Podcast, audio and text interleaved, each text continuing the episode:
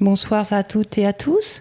Bienvenue à la Bibliothèque publique d'information pour cette soirée qui appartient au cycle Migrants, exilés, réfugiés en partenariat avec Mediapart. Pour cette dernière rencontre du cycle, nous allons parler ce soir des migrations des pays du Sud et des déplacés environnementaux. Pour cette soirée, j'ai le plaisir d'accueillir Hélène Thiollet, qui est chargée de recherche au CNRS, François Errand, qui occupe la chaire Migration et Société au Collège de France, Catherine Vitol de Veden, qui est directrice de recherche au CNRS et qui est aussi la conseillère scientifique de ce cycle. Cette soirée sera animée par Caroline, Marie-Caroline Saglio, qui est euh, professeure des universités à l'INALCO et qui est directrice adjointe de l'Institut Convergence Migration. Je vous laisserai, Caroline, le soin de mieux présenter nos intervenants. À l'issue de cette discussion, vous pourrez poser vos questions. N'hésitez pas à les préparer. Je vous souhaite une très bonne soirée. Merci beaucoup euh, Geneviève, merci beaucoup à la BPI euh, de nous accueillir pour une troisième séance autour des migrations. Euh, comme vous l'avez rappelé, donc euh, Catherine Viltot de Venden, qui, euh, a, préparé hein, ce, cycle, va nous dire pourquoi elle a choisi de parler en troisième moment de déplacés environnementaux. Je vais la représenter, oui, pas seulement, mais entre autres, et je vais la représenter rapidement. Donc, politologue, directrice de recherche émérite au CNRS, euh, auteur de très très nombreux ouvrages et articles scientifiques sur les migrations et les politiques migratoires.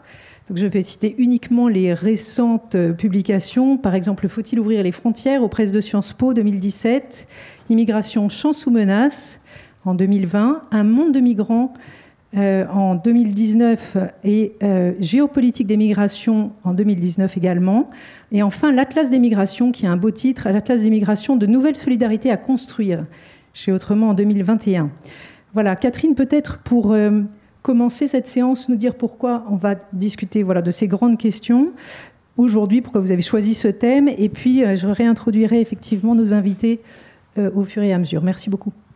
Merci beaucoup, Marie-Caroline. Alors, effectivement, on m'avait demandé, la bibliothèque BPI m'avait demandé d'organiser, de, proposer trois séances sur les thématiques de migration, d'exilés, de réfugiés, comme l'indique le titre. Et j'avais fait une première séance euh, en invitant à la fois Bertrand Badi et, Hervé Lebras euh, pour et puis moi-même j'étais intervenue pour planter le décor, c'est-à-dire donner un peu euh, la mesure des migrations dans un monde global et puis une étude de, cas présentée par Hervé Lebras puis moi j'avais donné quelques éléments de la la régionalisation et de la mondialisation des, flux migratoires. Donc c'est la première séance. Ensuite, on a une deuxième séance qui était plus centrée sur les parcours d'exil euh, à la fois avec euh, une géographe Virginie Babicolin de l'université d'Aix-Marseille, euh, et puis deux, enfin pas seulement des, militants, mais aussi des gestionnaires associatifs, la directrice générale de France Terre d'Asile, Delphine Rouillot, et un représentant du centre Primo Levi, qui parlait de l'accueil des réfugiés tel qu'ils le vivaient dans leurs fonctions. Et cette troisième séance, je l'avais conçue euh, comme une séance de perspective et de prospective. Euh, et j'ai demandé, euh, et je remercie beaucoup François Héran, Hélène Thiollet et François Gemène, qui malheureusement ne pourra pas nous rejoindre parce qu'il avait un train qui, arrive trop tard ce soir à Paris, de présenter un peu les, grandes tendances qui se dessinent de leur analyse des flux, ce qui sera sans doute ce que va faire François Héran dans sa présentation, mais aussi Hélène Thiollet, qui a beaucoup travaillé sur les migrations sud-sud et qui donc nous présentera euh, un certain nombre d'éléments de ses travaux de recherche et je dirais un mot euh, sur ce que fait euh, François Gemène puisque c'est l'un des spécialistes en France des déplacés environnementaux. Peut-être peut-on commencer par les cartes puisque vous êtes une spécialiste entre autres? Et en principe, elle doit être projetée ou on la. Voilà. Je pense que c'est ça. Je dirais un mot de, François Gemène, puisque c'était un de mes premiers étudiants de, thèse, donc, euh, qui appartient à l'Université de Liège et qui a euh, donc l'un des premiers croisé la thématique euh, environnementale avec la thématique migratoire. Alors, il m'avait dit que c'était une idée qui lui était venue dans un ascenseur à San Francisco, puisqu'il y a à la fois toujours dans tous les ascenseurs la menace de, tremblement de terre et en même temps, il s'intéressait aux, migrations donc euh, ça c'est pour l'anecdote, mais il a fait sa thèse sur euh, deux types de, déplacés environnementaux qui ont été euh, les déplacés du cyclone Katrina aux États-Unis, qui était un déplacement intra euh, à l'intérieur d'un pays, donc euh, euh, intra-étatique, et puis les déplacés des îles du Pacifique. et donc ensuite, il a fait un atlas aux presses de Sciences Po des migrations environnementales. et en fait, il est intervenu dans beaucoup de groupes d'experts. Il fait partie du GIEC. Il a été donc ce qui le, prend beaucoup effectivement sur toutes les thématiques de déplacement environnementaux. Je voudrais juste dire un mot sur le sujet. D'une part, les déplacés environnementaux euh, sont surtout des migrations internes au pays. Aujourd'hui, l'évaluation est autour de 60 millions euh, de déplacés environnementaux dans le monde, mais les experts du GIEC disent que le chiffre pourrait monter jusqu'à 150, voire 200 euh, millions de déplacés environnementaux à la fin de ce siècle. Et François Gemène, donc dans un article du Monde où il s'était exprimé sur le sujet, il disait le climat euh, entraînera un afflux de migrants en Europe, non pas euh, parce qu'il y a beaucoup de méconnaissance, si j'ose dire, du sujet, non pas parce que les déplacés environnementaux seront à nos portes, mais parce que quelques, une partie d'entre eux, qui sont surtout d'ailleurs des déplacés internes. Les trois quarts des déplacés environnementaux sont des déplacés internes, qui font partie des plus pauvres, qui recherchent dans leur pays des conditions de vie euh, proches de la nature, de celles euh, qu'ils ont quittées à cause des catastrophes environnementales, euh, souvent de l'agriculture, l'élevage, la pêche. en fait, pourront éventuellement, dit-il dans cet article, euh, chercher à demander l'asile euh, parce qu'ils euh, n'ont pas d'autre solution. Je rappelle qu'ils n'ont pas de statut. Un, groupe de travail qui s'était réuni à Genève en 2011, qui s'appelle l'initiative Nansen, a conclu que effectivement c'était une partie de, de, ces déplacés sans statut. Mais les experts du climat ont dit, comme ce sont, d'après les, travaux, des migrations plutôt internes et régionales, il suffit que les différentes régions du monde donnent euh, un statut à ces personnes. Alors on imagine les gens du Niger par rapport à ceux des îles Éligènes euh, en termes de, droits, euh, ce sera quand même très très différent. Donc il y a une certaine démission. Et François Gemène me disait qu'il se sentait coupable, lui ayant fait partie de ces groupes d'experts, d'avoir dit que c'était des déplacés régionaux et surtout internes, puisqu'en fait ça euh, exonère, si j'ose dire, les juristes du groupe Nansen d'avoir euh, fait peut-être plus de pression pour qu'il y ait un statut des déplacés environnementaux. Le Haut Commissariat aux réfugiés ayant considéré que ce n'étaient pas des réfugiés au titre de la Convention de Genève euh, qui fonctionne surtout sur la notion de, de persécution ou sur le risque fondé de persécution. Alors juste pour dire un mot sur cette carte, que j'ai choisi parce que c'est peut-être la plus claire. Ce qu'on voit très bien, c'est que ce sont surtout des migrations sud-sud, qu'une partie d'entre elles euh, sont liées à des catastrophes qui ont toujours existé. Euh, François Gemène, dans sa thèse, rappelait le tremblement de terre de, Lisbonne et, décrit par Voltaire en 1756, euh, bien sûr Pompéi, mais beaucoup d'autres, le, Dust Bowl aux États-Unis, etc. Des phénomènes pour lesquels on n'a pas véritablement de cause, sauf euh, l'action euh, terrestre, si j'ose dire, donc les cyclones, les tornades, les, les, éruptions volcaniques, les tremblements de terre, et plus des éléments qui sont liés au climat, donc comme la désertification qu'on voit ici représentée,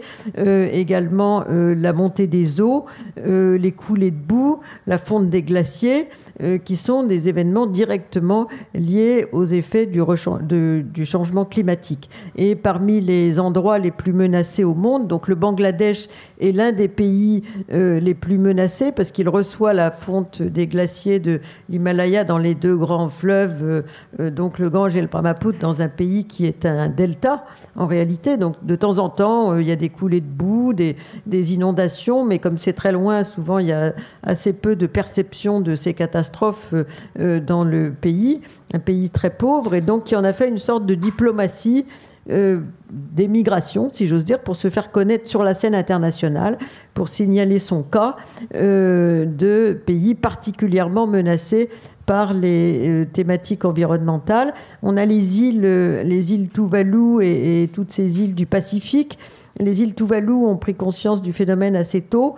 elles ont acheté une île aux Fidji pour euh, déplacer leur population en cas de montée euh, des eaux urgentes. Ils ont commencé déjà depuis 50 ans à diminuer leur population pour ne pas être trop euh, concernés par ces catastrophes environnementales.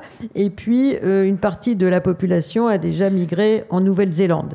Donc, il y a eu une approche un peu préventive, si j'ose dire.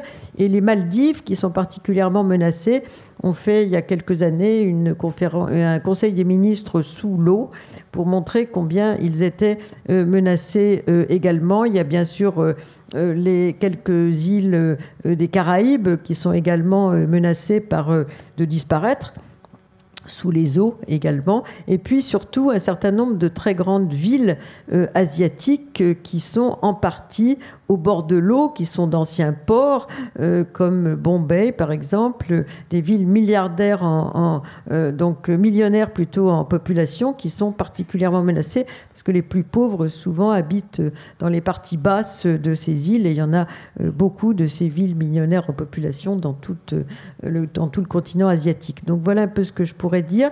Euh, je dirais aussi que euh, les pays les plus euh, menacés, outre ceux qui sont directement concernés par les déplacés environnementaux, sont ceux qui sont proches en fait de ces pays. Par exemple, les, pays proches de pays du Sahel, comme le, Maghreb, peuvent être également concernés par les déplacements de population dans la région.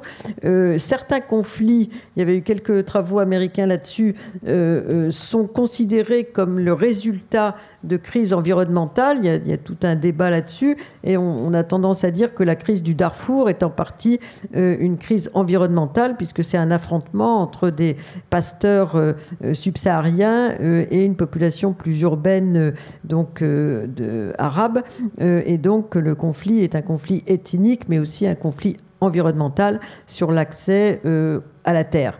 Donc en fait, euh, euh, sans doute que dans le futur, on aura davantage encore de crises environnementales, mais j'insiste lourdement sur le fait que ce sont des migrations sud-sud et que les pays les plus menacés, outre ceux qui sont directement concernés par ces mouvements de population parmi les plus pauvres du monde, à la différence des autres migrants, seront les pays voisins euh, de ces zones de crise, euh, donc comme le Maghreb et quelques autres régions voisines des lieux de désertification ou de montée des eaux. Donc voilà simplement ce que je voulais dire pour introduire un peu ce qu'aurait dit beaucoup mieux que moi François Gemène. Merci beaucoup Catherine. Euh, dans l'esprit des précédentes séances, l'idée, ça va être de revenir voilà, sur ce que vous avez dit et puis peut-être de déconstruire un certain nombre d'idées reçues. Euh, vous avez très très justement euh, rappelé que beaucoup des migrations environnementales étaient d'abord internes. une des questions qui se pose, c'est est-ce qu'il y a des migrations internationales avec pour cause directe donc ces dégradations environnementales? Ça, c'est la question de fond. Euh, et pour répondre à ces questions, euh, François Héran, par exemple, euh, va, va, va, revenir sur ces notions-là. Je rappelle que François Héran est anthropologue, sociologue, démographe, qu'il travaille notamment bon, sur toutes les recherches autour de la migration, mais aussi autour des dynamiques démographiques. Hein. il a été directeur de l'INED, l'Institut national des études démographiques. Euh, directeur aussi du département des sciences humaines et sociales à l'ANR. Et il est actuellement euh, professeur au Collège de France sur la chaire Migration et Société, comme il a été rappelé tout à l'heure. Et euh, dirige, il dirige l'Institut Convergence Migration. Donc ça permet d'avoir une vision très large et critique de ce qu'on vient de, de rappeler. il est par ailleurs auteur de très très nombreux ouvrages, pour ne citer à nouveau que les derniers. Avec l'immigration mesurée, débattre, agir, euh, à la découverte en 2015, Migration et société, euh, Fayard 2018, et puis 2021, Lettre au professeur sur la liberté d'expression, un livre très important.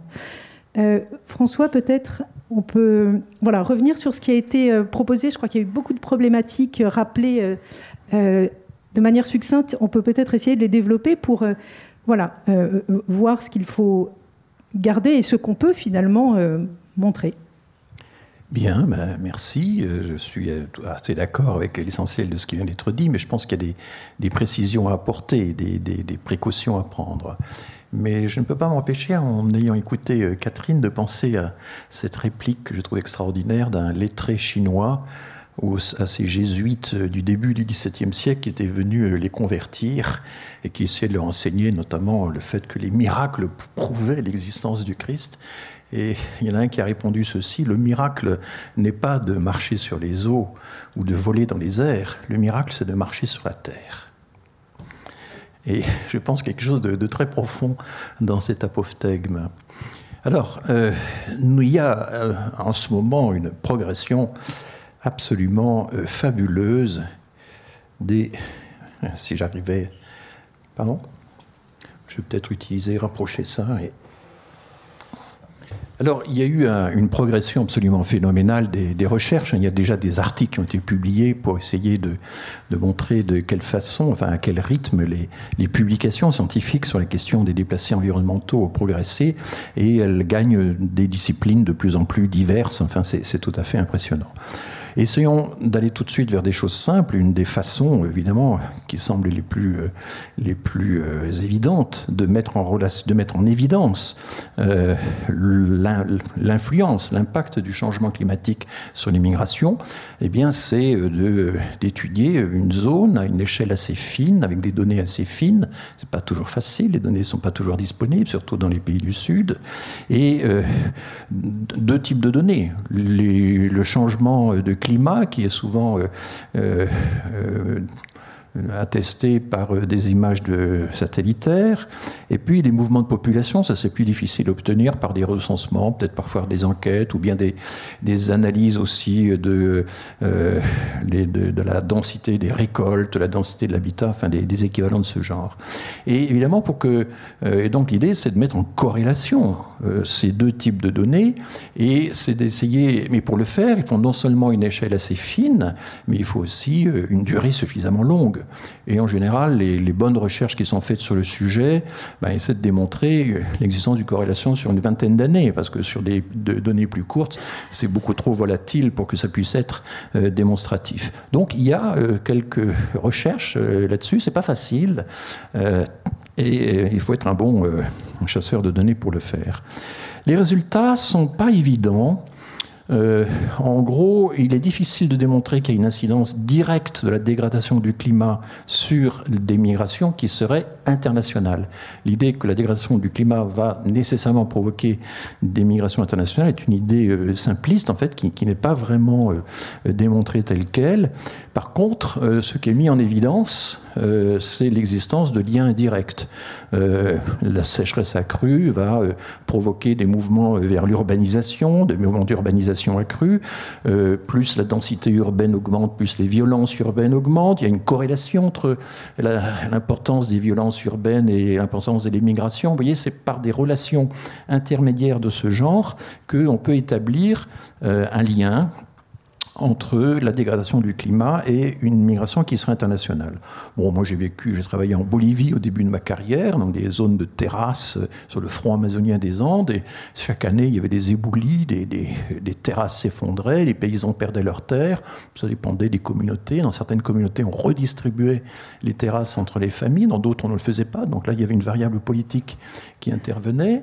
Et puis, euh, c'était les terrasses qui avaient été établies par le travail forcé des esclaves noirs dominés par les jésuites au XVIIe siècle. Donc, c'est un peu aussi comme les oasis au Sahara. Euh, il y a le travail servile qui aide à faire ça. Et quand ces systèmes sociaux disparaissent, ben, il est beaucoup plus difficile de réparer euh, les, les, les les, destructions, les, dommages euh, créés par le changement climatique. Mais ce que j'observais, c'était que ceux qui ne bénéficiaient pas d'une telle répartition eh bien, avaient tendance à migrer à La Paz, la capitale, qui était à 10 heures de camion de, là. Bon.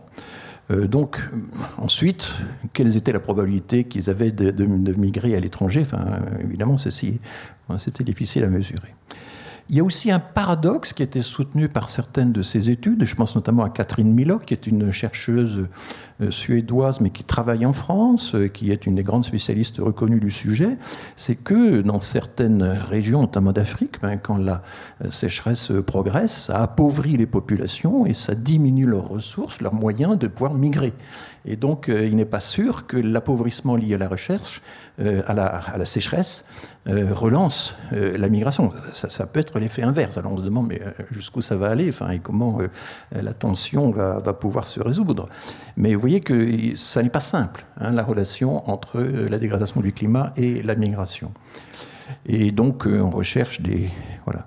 Et alors du coup, bon là le titre euh, se référer plutôt à la diapositive euh, précédente. Mais ce qui est intéressant, c'est que les organismes internationaux qui se sont mobilisés pour essayer de, d'identifier ces phénomènes, de les mesurer, de les suivre, euh, finalement se replient sur la notion de déplacement et la notion plutôt de déplacement interne. Alors normalement, dans, le, dans, la, dans la terminologie des, du HCR, du Haut Commissariat aux réfugiés et des Nations Unies de façon générale, euh, il y a quelques années encore, on distinguait bien la migration internationale des déplacés. Les déplacés, c'était les gens qui étaient déplacés à l'intérieur de leur pays.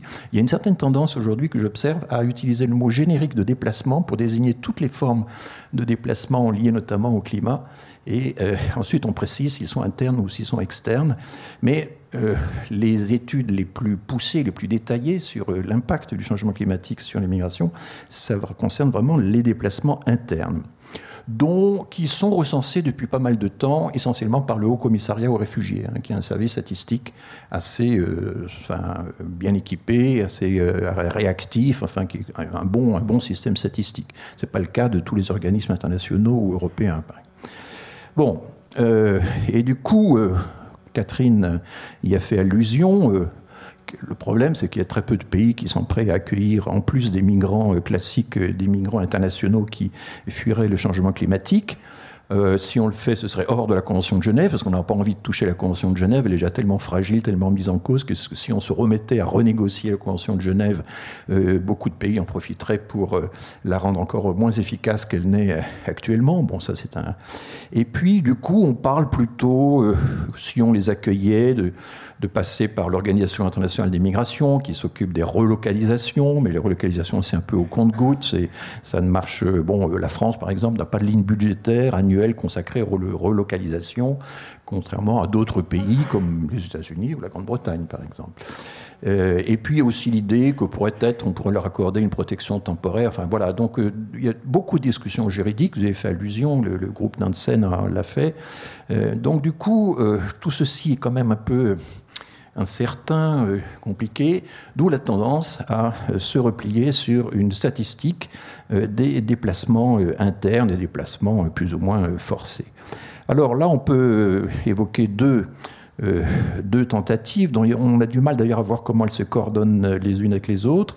Il y a en 2019 le HCR et la Banque mondiale ont créé un centre de données sur les déplacements forcés, le, JDC, le Joint Data Center on Forced Displacement, euh, qui était d'abord financé par le gouvernement danois, qui s'est installé ensuite dans des différents sièges, le Kenya, l'Ouganda, le Pakistan. Et si vous essayez d'aller euh, sur les sites, vous verrez un petit peu ce qu'ils font. Et puis, il y a euh, une autre instance plus ancienne, qui, qui, est beaucoup plus visible en réalité en termes de mise à disposition de données, c'est l'IDMC, International, Internal Displacement Monitoring Center. Le monitoring, c'est un mot difficile à traduire en français, c'est le fait de suivre attentivement l'évolution d'un phénomène pour essayer de le corriger et d'intervenir. Enfin, c'est un, langage politique. On n'a pas cette notion de on suit les choses, mais sans nécessairement avoir la volonté de, les, de quantifier les évolutions et de vouloir les, les changer. Alors, ça a été créé dès 1998 par euh, le Conseil des réfugiés norvégiens.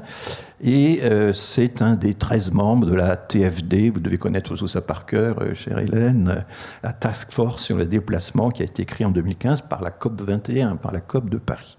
Et là-dedans, vous retrouvez le HCR, la Croix-Rouge, le Croissant-Rouge, l'Organisation internationale des migrations, enfin il y a 13 membres. Donc, mais il existe aussi, et le groupe Nansen en fait partie, toute une série de plateformes, de, panels de haut niveau, etc. Il y en a à peu près une douzaine peut-être qui existent en ce moment, fomentées par les Nations Unies, plutôt d'orientation juridique ou humanitaire que statistique avec une forte impulsion de la part de la Norvège et de la Suisse. Et évidemment, les organisations, euh, l'ONU est très active dans ce domaine. Alors, quels outils proposent Très rapidement, je ne vais pas être trop technique, mais il y a une plateforme mondiale des risques de déplacement liés aux catastrophes. Ça mesure les risques de déplacement et fournit à la fois le nombre absolu et le nombre relatif, le nombre relatif par rapport à, la population, notamment des personnes touchées. Il y a un système d'exploration de toutes les données de déplacement qui permet de se promener entre les données du HCR, de la Banque mondiale, etc. Il y a, enfin je vais donner des exemples, et puis à la source de tout ça, pour identifier les catastrophes, pour essayer de, quantifier le nombre de personnes qui sont touchées, il y a euh, un outil euh, assez sophistiqué hein, qui utilise des, algorithmes de traitement de texte et qui lit chaque jour euh, une quantité phénoménale d'articles, de rapports internationaux, nationaux, et pour repérer les mots-clés qui permettent de savoir que ben, à tel endroit, il y a eu des catastrophes, des glissements de terrain, des éruptions, des inondations, etc. etc et d'engranger tout ça dans une base de données. C'est quand même assez compliqué et ce travail, il est fait essentiellement depuis 2019, hein. c'est tout récent.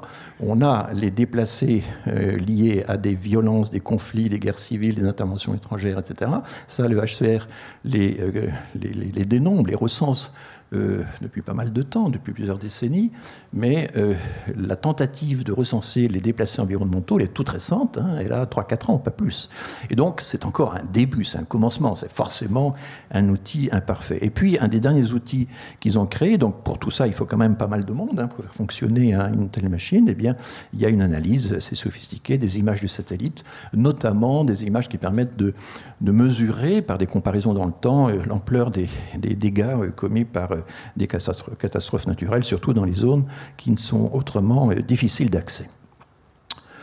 Euh, donc, euh, évidemment, depuis longtemps, les chercheurs sur l'immigration soulignent qu'il y a comme ressort de l'immigration, y compris dans nos paysanneries traditionnelles au XIXe siècle, l'idée qu'au fond, la migration, c'est un, une stratégie, c'est une stratégie d'adaptation, c'est une assurance au sens fort du terme, contre la variabilité du risque, contre la volatilité du risque, contre les, la, la variation extraordinairement euh, rapide des, rendements euh, d'une année à l'autre, etc. Et donc, pour essayer de stabiliser, d'avoir un peu un tapis de ressources commun, et eh bien évidemment, la migration euh, était un outil et c'était surtout un instrument très utilisé par la paysannerie française. Gérard Noiriel en a beaucoup parlé, mais également tous les, géographes qui faisaient des thèses de géographie humaine sur les provinces françaises ont beaucoup parlé de ces migrations euh, de, de ces populations biactives. Hein, euh, les plus connus, c'est les Savoyards, qui une partie de l'année s'occupent de leur, leur, terroir, et puis une autre partie de l'année sont euh, ramoneurs dans des villes du reste du, de, de, la France, qui était un pays étranger pour eux avant Napoléon III. Donc ça, c'est assez ancien. Moi, j'ai connu l'Andalousie euh, juste après la mort de Franco, il y avait encore des situations euh, extrêmement archaïques. Un quart de la population active était journalière agricole dans la province de Séville en 1970, par exemple. Et euh, il y avait une très très grande méfiance à l'égard des gens qui venaient de, qui migraient pour faire les récoltes de, communes voisines. Il y avait une, hostilité envers les, les, mains d'œuvre des communes voisines. Mais j'ai mesuré la durée du travail agricole. C'était très intéressant de voir comment la biactivité, elle voit. Au bout d'un certain temps, en France notamment, ben, les usines, c'était des processus continus. On ne pouvait pas simplement se contenter d'employer les gens euh, pendant une partie de l'année. Il fallait les faire fonctionner, euh, les chemins de fer, euh, les usines sidérurgiques, c'est du flux continu, etc. Et donc, du coup, quand ça s'est intensifié, ben, ça a commencé déjà à la fin de, du Second Empire. et ça, Gérard Noiriel l'a très bien raconté dans son histoire d'immigration. on est passé de la biactivité à une migration définitive, hein, un déplacement définitif. Mais vous voyez, il y a bien aussi la, fragilité, la vulnérabilité de ces zones de montagne, de ces zones vivrières. Vous prenez la Kabylie, par exemple, qui est à 700 mètres d'altitude en moyenne, et, où toute une agriculture fruitière, vivrière, etc., ben, est exposée à des climats de montagne, à des chaleurs, etc. Et au fond, la stabilité des revenus, ben, c'était d'envoyer une partie de la famille. Alors, ça peut être un partage des membres de la famille plutôt qu'un partage euh, entre les saisons, par exemple. voilà, il y avait plusieurs stratégies. Ça, c'est très ancien. Et c'est pas facile de dire est-ce que ces migrations sont forcées ou sont volontaires? C'est extrêmement difficile de, classer ce type de migration en fonction de voilà. Euh, si vous lisez, il y a plusieurs mises au point qui ont été faites euh, vraiment récemment sur euh, la question de la relation entre changement climatique et migration. Il y en a une que j'aime bien parce que c'est extrêmement clair, on le trouve facilement sur Internet. Que savons-nous du changement climatique et de la migration? C'est une universitaire de l'université de Georgetown aux États-Unis, une université prestigieuse, le centre d'études migratoires qui dit uh, It is too simplistic and inaccurate to suggest that climate change causes human movement. Il est trop simpliste et inapproprié de, faire l'hypothèse que le changement climatique est la cause, enfin, cause d'un est responsable d'un euh, déplacement de, des personnes. Il y a en réalité toute une série d'autres causes qui agissent, qui interagissent, et elles peuvent être, je les ai déjà évoquées un petit peu, politiques, économiques, sociales, peut-être démographiques, ça j'en suis moins sûr, et euh, parce qu'aujourd'hui, euh, ce n'est pas les populations les plus surpeuplées qui vont migrer dans les populations euh, vers les populations les moins peuplées. Hein. Les Balkans sont, ont une sous-fécondité notoire et pourtant n'attirent pas des migrants. Enfin, vous avez plein, il y a plus de contre-exemples que d'exemples de l'idée assez simple qu'il y aurait une espèce de déversement automatique des régions les plus peuplées vers les régions les moins peuplées. Ça, ça n'est pas prouvé du tout par l'étude des structures migratoires dans le monde. Alors, non, non, s'il vous plaît, on, posera des questions après, si vous voulez bien, hein, d'accord? Et donc, euh, voilà. Alors, euh, nous avons, euh, quand on essaie de regarder les données de l'IDMC, donc cette tentative très intéressante d'ajouter à la quantification des déplacés liés au, à la violence, aux conflits, aux guerres civiles, etc., aux persécutions. D'ajouter à cela donc les déplacés environnementaux. Eh bien, on a donc deux types de données. quand on lit, tout ça est accessible en ligne, hein, c'est très accessible en ligne, mais enfin, il faut faire très attention. Est-ce qu'il s'agit de données sur les nouveaux déplacements de l'année qui vient de s'écouler? Et c'est une statistique assez impressionnante. Il y a déjà des, dizaines de millions de personnes qui sont concernées. Ou est-ce que c'est? Le stock, comme disent les démographes, hein, euh, l'ensemble des personnes qui actuellement vivent dans euh, un lieu de résidence qui n'est pas celui euh, de leur lieu de naissance, mais qui est un lieu qui reste toujours dans le même pays, dans le pays d'origine. Donc, euh, est-ce que c'est des flux ou des stocks, comme disait les démographes? Est-ce que c'est un mouvement annuel ou bien une population recensée à un instant T? Il faut être très attentif à ces différences. En santé publique, on, différencie l'incidence et la prévalence, c'est un peu la même chose. Alors, regardons ce que ça donne quand on, essaie de hiérarchiser un peu tous les pays, et j'espère que c'est relativement lisible. J'ai euh, pris le total, euh, le nombre cumulé de déplacés internes en 2020 ce sont des millions. Et euh, quand on additionne euh, les déplacés pour raison de conflit et les déplacés pour raison de catastrophe, euh, disaster, donc c'est l'ensemble de toutes les causes possibles, tous les chocs possibles environnementaux et climatiques. Là, vous voyez que la Syrie est en tête, avec 6 euh, millions et demi de déplacés internes, c'est énorme, euh, suivi euh, de la République démocratique du Congo, la RDC.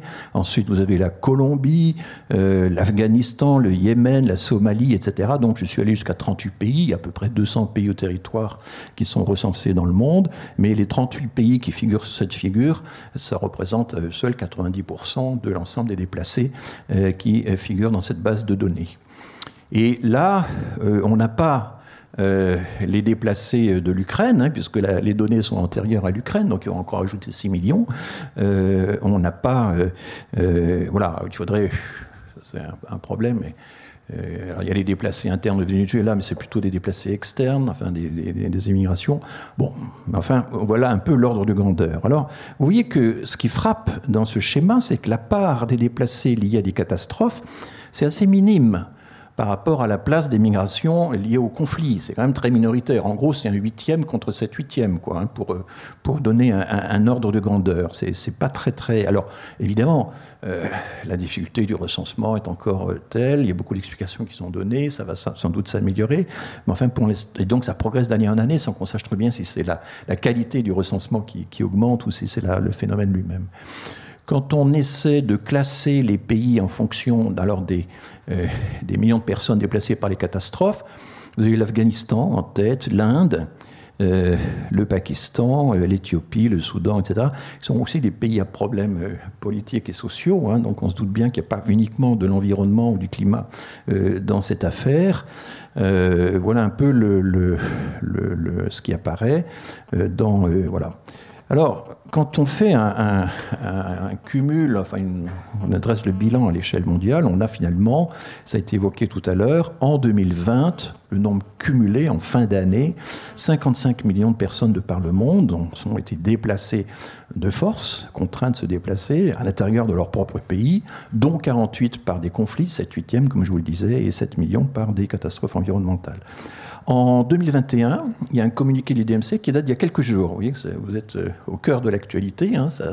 il y a trois jours seulement, euh, ça vaut le coup de venir à la bibliothèque euh, d'information pour actualiser ses connaissances. Ces 55 millions en une seule année sont devenus 59. Vous voyez que c'est quand même une très forte progression en une seule année et notamment à cause de ce qui s'est passé en Éthiopie, en Afghanistan, en Syrie, en RDC, le Myanmar, l'ex-Birmanie.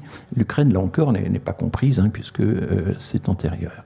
Donc il faut, on peut, on peut euh, euh, télécharger euh, en ligne le dernier rapport de l'IDMC, qui est sorti il y a quelques jours, au mois de mai. C'est un document extrêmement intéressant, avec toute une tentative pour essayer de, cartographier ça, et c'est pas facile de façon visible. Ce qui est en bleu, ce sont les déplacements liés à des phénomènes environnementaux, et, en orange, ce sont les conflits. Vous voyez que c'est très concentré un peu sur une ligne un peu tropicale, et puis le Proche-Orient, le Moyen-Orient. Si on essaie d'agrandir un petit peu on voit que par exemple la Chine, c'est très important, euh, euh, notamment à cause des inondations du, Hunan qui ont été... Euh, mais là-dedans sont inclus les personnes que le gouvernement chinois a déplacées de façon préventive en fonction des catastrophes annoncées. Hein. Et puis ensuite, ces gens-là reviennent une fois que le danger est passé. Donc ces, ces déplacements préventifs, très importants dans certains pays, sont inclus dans les statistiques.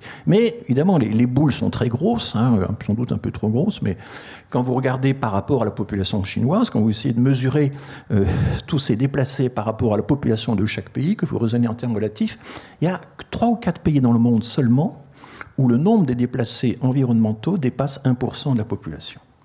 Très très peu. Et euh, il y en a un qui se détache, c'est le Vanuatu, c'est les anciennes Nouvelles Hébrides, l'ancien euh, comment on appelait ça, le, le, le, le codominion, c'était le franco-britannique. Hein jusqu'en 1980, c'était un, dominion, un dominion commun entre la France et, la Grande-Bretagne. Pourquoi? Il y a 28% de la population qui est déplacée environnementale parce que c'est un archipel de volcans qui a sans cesse des éruptions, sans cesse des épanchements euh, de lave, etc. Et ça, c'est dûment recensé. Bon, il y a comme ça quelques cas particuliers, mais il n'y a que 3 ou 4 pays au monde dont, euh, où il y a vraiment une fraction importante de la population qui fait l'objet de déplacements euh, environnementaux. Euh, alors, ce n'est pas pour relativiser les choses que je dis ça, mais enfin, c'est quand même important de, de, comprendre que, évidemment, ce qui est quand même. Euh, euh, évidemment essentiel. il y a un point très important à noter, c'est quelle que soit l'origine du déplacement forcé, de toute façon, pour les associations humanitaires, les gouvernements, les, organisations internationales, le travail est le même. Hein. Il faut protéger les populations. Euh, leur degré de vulnérabilité est, absolument euh, comparable, de stress, de, etc. Euh, bon, c'est intéressant de savoir quelles sont les causes. Évidemment, les chercheurs ont envie de le savoir, puis il faut pouvoir agir. Mais évidemment, en termes d'action de, à mener pour protéger ces populations, eh ben, euh, je dirais que les, de certaine manière, les dispositifs de protection sont les mêmes. Voilà, puis ça, c'est ce qui se passe en Afrique, vous voyez, vous mesurez quand même l'étendue du problème. Alors il y a des, je vais pas reprendre tout ça, il y a des comparaisons entre les continents. Et vous voyez que c'est quand on s'en tient du placement interne dû à la violence et au conflit, on regarde le mouvement annuel, les nouveaux déplacements observés euh, dans la seule année 2021, donc selon ce rapport qui vient de paraître, eh bien c'est l'Afrique subsaharienne euh, qui de loin hein, est la plus touchée par la plus concernée. 11 millions de personnes. Euh, c'est 80% du, mouvement. Voilà. Alors, je vais terminer sur des. Un des problèmes, c'est la typologie des risques naturels qu'on utilise dans ce genre de, choses. Je ne vais pas rentrer dans le détail, mais par exemple, évidemment, ce qui relève des, tremblements de terre, des éruptions volcaniques, euh, ce n'est pas le changement climatique. il n'existe pas a priori, personne n'a jamais démontré qu'il y, avait un, y aurait un lien euh, entre ces événements géophysiques euh, qui peut être très très intéressant, très très intense dans certaines zones, et le changement climatique. Donc il faut distinguer à l'intérieur des migrants environnementaux, des déplacés environnementaux, ceux qui sont d'origine euh, géophysique, en quelque sorte, et ceux qui sont d'origine vraiment climatique. Et c'est ce qui est fait euh, dans la typologie de euh, l'IDMC.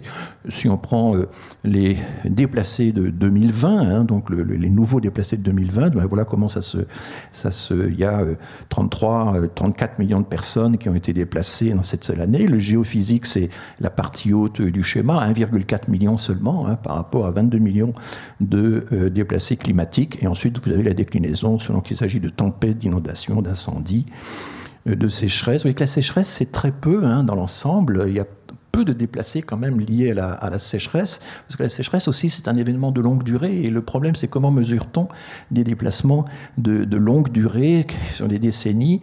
Eh ben, Si on le fait, si on fait une mesure uniquement, évidemment, dans l'année, ben, c'est forcément assez faible comme, comme phénomène, les éboulements, les canicules, vous voyez que euh, il n'est pas sûr, par exemple, que la sécheresse en Inde, l'incroyable chaleur observée en Inde récemment, provoque des migrations. D'ailleurs, la plupart des Indiens, quand ils migrent, vont vers les pays du Golfe, qui sont des pays encore plus chauds que, l'Inde elle-même. Donc l'idée qu'on migre nécessairement des pays chauds vers des pays plus tempérés n'est déjà pas vérifiée quand on regarde la structure des, des migrations actuelles. Donc tout ça est un peu plus compliqué. Euh, j'attire aussi l'attention sur le fait, je vais terminer là-dessus, que euh, parmi les... Oh les, orientations méthodologiques de cette IDMC, qui est vraiment très impressionnant, euh, qui publie toute une série de de petits papiers méthodologiques extrêmement intéressants, très bien faits. Enfin, je trouve que c'est vraiment un très beau travail qui est fait. Ben, il y a l'idée qu'il faut une approche intersectionnelle. Et c'est un exemple de plus du fait que intersectionnel, c'est pas euh, ce que M. Blanquer avait imaginé, une horreur euh, de militants, etc. C'est la prise en compte du fait qu'il y a plusieurs facteurs qui agissent. Il y a le sexe, il y a l'âge, il y a euh, eh bien l'appartenance aux minorités, il y a évidemment la richesse, la classe sociale, le patrimoine, le revenu, la capacité à se déplacer pour s'adapter aux changements, etc.. Tout ça, c'est intersectionnel. De grandes recherches de santé publique financées par l'INSERM, par exemple, qui sont intersectionnelles qui essaient de voir quelles sont euh, les probabilités d'accès à la santé en fonction du sexe, de l'âge, de l'origine migratoire, etc., etc. Donc euh, oui, la recherche de pointe est intersectionnelle. Hein. Et donc euh, les, les, actions, enfin les critiques acerbes d'une violence incroyable qui ont été lancées contre l'intersectionnel, franchement, enfin, moi, je les ai jamais comprises. Je suis un peu comme Papendiaï, je, ne comprends pas pourquoi on a pris ça pour cible. Il y a quelque chose, voilà. Et alors, c'est sur cette idée un peu assez critique.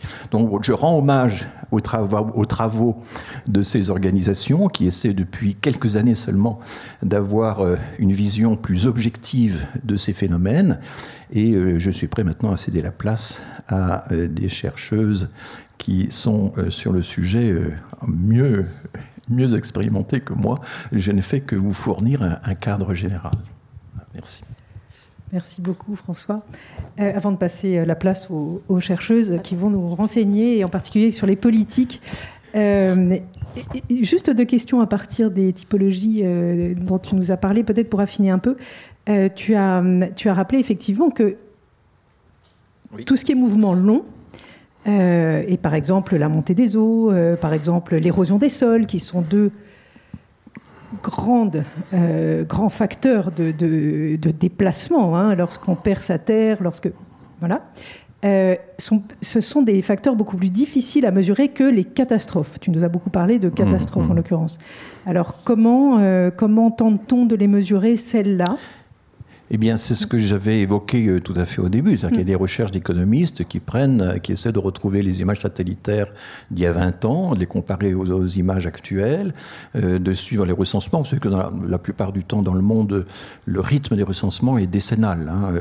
L'ONU a, appliqué au monde entier le rythme américain hein, des recensements, puisque ce sont les États-Unis qui les, premiers, dès la, constitution de la fin du XVIIIe siècle, on, on dit qu'il fallait recenser la population tous les 10 ans. Donc, il y a en général un recensement décennal des populations. En France, pendant longtemps, on a eu un, rythme décennal. Aujourd'hui, on fait un recensement chaque année euh, par fraction. Enfin bon, peu importe.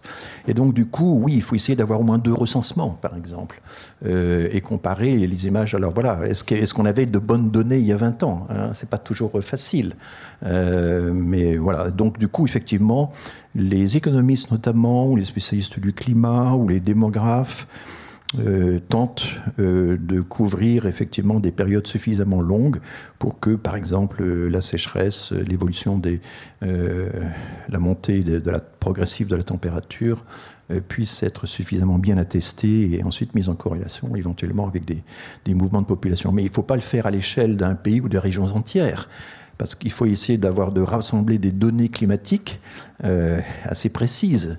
Moi, je me souviens que j'avais essayé de rassembler des données climatiques sur le vote. Je m'étais intéressé au vote des Français. Je voulais savoir si le mythe selon lequel, quand il faisait beau, on allait à la pêche plutôt que euh, voter était exact. Eh bien, c'était extrêmement difficile à l'époque d'obtenir des données climatiques de Météo France. Si on voulait les acheter au niveau euh, très très détaillé des communes, il fallait payer plusieurs milliers de francs à l'époque. Je me souviens que c'était vraiment. Euh, et mon institut, qui était pourtant l'INSEE, avait refusé d'acheter les données. Donc on n'avait que des données départementales, ce qui ne permettait pas vraiment de. Voilà. Mais enfin, euh, aujourd'hui, euh, on a quand même des données de plus en plus précises, de plus en plus fines. Il faut qu'elles soient à la fois. Il faut qu'il y ait une granularité, une échelle suffisamment fine et en même temps une durée, une comparaison dans le temps pour observer effectivement les effets des, phénomènes de progressifs. Et alors justement, mais je pose deux très rapides questions euh, à partir de ce que tu viens de dire, justement, le fait que beaucoup d'études, en particulier ces typologies de l'IDMC, soient récentes sur les déplacements internes, est-ce que là, il n'y a pas un biais statistique qui fait que on s'intéresse tout à coup à un phénomène, on commence à le mesurer, à le chiffrer, et du coup, on fait apparaître des mouvements euh, qui paraissent euh, importants parce qu'en fait, on, peut enfin les mesurer? Oui, mais enfin, on ne peut pas dire pour autant qu'on les crée, on les, on les objective. Ce qui est pas la même chose. Objectiver, c'est pas la même chose que de, créer ex nihilo, quand même. Mm. Donc, euh, et puis quand vous regardez le détail euh, des travaux qui mènent, il y a quand même beaucoup de précautions euh, sur les définitions, sur les différences entre pays, etc.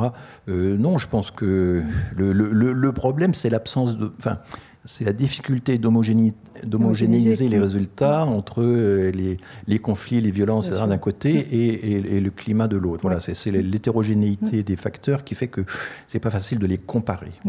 Donc la petite comparaison à laquelle je me suis risqué, mm. elle donne quand même un ordre de grandeur. Quoi, hein. on a quand même beaucoup plus de réfugiés, mm. et parce que ce sont les déplacés internes. Mm. Si on ajoute ce que je n'ai pas fait du tout, mais parce que là, ça, je prendrais, ça me mettrait des heures. Mm. Si on ajoute vraiment les migrants internationaux pour raison de refuge, là, euh, bah, l'Ukraine, c'est 6 millions d'habitants. Euh, la Syrie, euh, on est aux alentours de 16 millions. Enfin, c'est quelque chose comme ça, je crois. Donc, enfin, dont, dont, oui, dans 6 de déplacés internes. Enfin, ce sont des chiffres faramineux. Il faut à ce moment-là compter le Venezuela, où c'est 5 millions de personnes qui ont fui l'incurie du régime. et l'incurie du régime, c'est une espèce de persécution collective qui voilà, produit des, migrations. Euh, donc là, à ce moment-là, euh, l'ensemble le, le, des... Mais évidemment, globalement, le paysan qui se sent obligé de migrer ou d'envoyer son fils migrer euh, pour euh, stabiliser euh, le revenu de, la, de l'exploitation agricole, c'est aussi quelque chose de climatique. Mais en même temps, vous allez, on pourrait me dire que l'immigration de retraite des Canadiens dans les Caraïbes, qui devenait très importante, l'immigration de retraite des Allemands ou des Néerlandais en Espagne, des Français au Maroc, ça commence un peu, c'est également une forme de, de migration climatique, bon, très particulière, je reconnais, mais qui n'est pas suffisamment étudiée, qui commence à, dans certains pays à prendre de Hein. Alors, il y, a toute la variable économique. Euh, euh, bien sûr, c'est-à-dire qu'on sent à quel point toutes ces, tous ces facteurs environnementaux, euh, éventuellement politiques, économiques sont liés. Autrement dit, pas une cause directe, mais des causes indirectes qui s'entremêlent, etc. Comme disait François Gemène, toute la misère du monde, pour reprendre la phrase de Michel Rocard, n'a pas les moyens de migrer précisément. Donc il y a toute la question de, euh, ce sont finalement euh, peut-être pas les plus pauvres qui vont migrer. Enfin, il y a beaucoup de questions autour de ça. Euh, oui, alors là, là, il y a bon, je, ce serait un exposé entier à faire. Disons que nous avons un schéma qui est un schéma très métaphorique, qui est un peu le déversement du trop plein vers le vide combien d'essais, combien de, think tanks ont improvisé des, des, essais expliquant que l'Europe, avec sa basse mm. fécondité, va nécessairement créer euh, euh, un appel d'air, euh, que, que, la nature horreur du vide, etc. Donc on a toute une série de métaphores liquides. on utilise par exemple, je me souviens de les basses pressions démographiques vont attirer les hautes pressions démographiques. Alors c'est du langage pseudo-savant. Hein. Mais quand on regarde la structure mondiale des migrations, alors là il y a le bonnes bases de données. Elles sont perfectibles, elles sont perfectionnées. Là aussi, elles existent depuis 15 ans, 20 ans. Grande base de données de l'ONU, perfectionnée par la Banque mondiale, par l'OCDE, etc., qui consiste à croiser tous les pays du monde avec tous les pays du monde. Une grande matrice carrée où on a au croisement de, dans chaque case, le nombre de personnes nées dans tel pays et vivant dans tel autre. ça, c'est la grande matrice. Euh, je, me souviens que, par exemple, Stephen Smith, l'homme qui a écrit son livre sur la ruée vers l'Afrique, ignorait même l'existence de cette base de données, n'en a absolument pas tenu compte dans son, dans son essai. Et en fait, quand on regarde ça, on s'aperçoit qu'effectivement, ce ne sont pas les pays les plus pauvres qui migrent le plus vers les pays les plus riches. Il y a beaucoup de migration des riches vers les riches, il y a beaucoup de migration des pauvres vers les pauvres. Ce sont en fait les populations qui sont à la moitié de l'échelle du développement, si on prend un indicateur euh, comme euh, l'institut, l'indice humain de l'indice de développement humain, qui est un mix d'éducation, de richesse et d'espérance de vie, voilà. Et euh, quand on prend ça, ben, c'est plutôt les pays qui sont à mi-chemin de l'échelle du développement. Ben, le Maghreb est au niveau 5 sur une échelle de 10, par exemple. La, Géorgie, l'Arménie, on s'étonne toujours qu'ils veuillent à ce point migrer en France, qui est à utiliser la procédure d'asile pour, pour se faire. Euh, ce sont les pays des Balkans qui, qui, sont également dans cette position. Ce sont ces pays-là qui ont les taux d'immigration les plus élevés. Quand vous prenez les pays des Balkans, des anciens pays communistes, mais c'est aussi la Grèce, 22% de la population de ces pays vit à l'étranger. 22%, c'est un taux d'immigration énorme. Vous prenez l'Afrique noire, c'est 2-3%, même pas au maximum. Donc les taux d'immigration ne sont pas du tout inversement proportionnels à la richesse des pays. Or, nous avons cette idée-là, très très ancrée, euh, qui est fixée par des métaphores qui ont l'air très simples, hein, euh, que bah, nécessairement le, plus pauvre ira vers le plus riche, le plus fécond vers le moins fécond, euh, et aussi euh, le plus sec vers le plus euh, humide. voilà. Et il y a là-dedans, dans cette idée que on pourrait, au fond, il y aurait en quelque sorte des migrations démographiques ou des migrations climatiques, des migrations objectives inscrites dans la nature des choses. Et ben non, c'est pas comme ça que ça marche. Il y a beaucoup d'aspirations à migrer dans le monde entier, mais il ne suffit pas d'avoir les aspirations à migrer, il faut encore avoir les moyens de ces aspirations. Et c'est pour ça que la relation, telle qu'elle est mesurée par euh, les chercheurs, grâce aux grandes bases de données dont on dispose maintenant, montre une espèce de bosse. Hein. c'est à la, moitié d'échelle du développement qu'il y a le plus d'efforts pour migrer. Alors ça, c'est contraire à tout ce que les débats publics euh, diffusent, y compris et surtout pendant les campagnes électorales. Je crois que c'est important de le rappeler. Alors justement, Hélène Thiollet euh, va pouvoir nous parler un petit peu de politique et euh, des migrations sud-sud, par exemple. Euh, donc je rappelle qu'Hélène Thiollet est chargée de recherche au CNRS, qu'elle travaille sur les politiques migratoires dans les pays du Sud. tu as travaillé au Yémen, tu as travaillé dans la Corne de l'Afrique. et tu enseignes les relations internationales et les migrations internationales à Sciences Po. Tu diriges et coordonnes de nombreux projets. Je rappelle Magic, par exemple, Migration, Migration Governance and Asylum Crisis, qui porte donc sur les politiques des États. Et Patché, The Politics of Asylum Crisis in Europe, cette fois-ci qui parle des acteurs non étatiques. Donc euh, c'est très intéressant de questionner ces acteurs et les politiques autour de ces migrations. Et j'aimerais aussi euh, rappeler que tu as lancé, euh, avec un certain nombre de collègues de l'Institut Convergence Migration, un GIEM, autrement dit un groupe international sur le mode du GIEC, mais cette fois-ci sur les migrations, un collectif donc international pour, et interdisciplinaire hein, qui pourrait un petit peu réfléchir euh, à, ces questions migratoires et peut-être aussi les croiser, pourquoi pas, avec euh, la question environnementale. Donc, euh, à toi de nous parler, je ne cite pas toutes tes publications, il y en a trop, à toi de nous parler de la question voilà, de ces migrations, peut-être sous un autre regard. Oui, vous avez, déjà, vous avez déjà entendu beaucoup de choses. Et donc, euh, ce que je vous propose, c'est de, reprendre un peu euh, ce que François a présenté, ce dont Catherine a parlé, quelques questions de Marie-Caroline, euh, et d'en regarder un peu l'aspect politique. le premier aspect qui est un peu politique, c'est la question des termes qu'on utilise. Ça a été évoqué précédemment.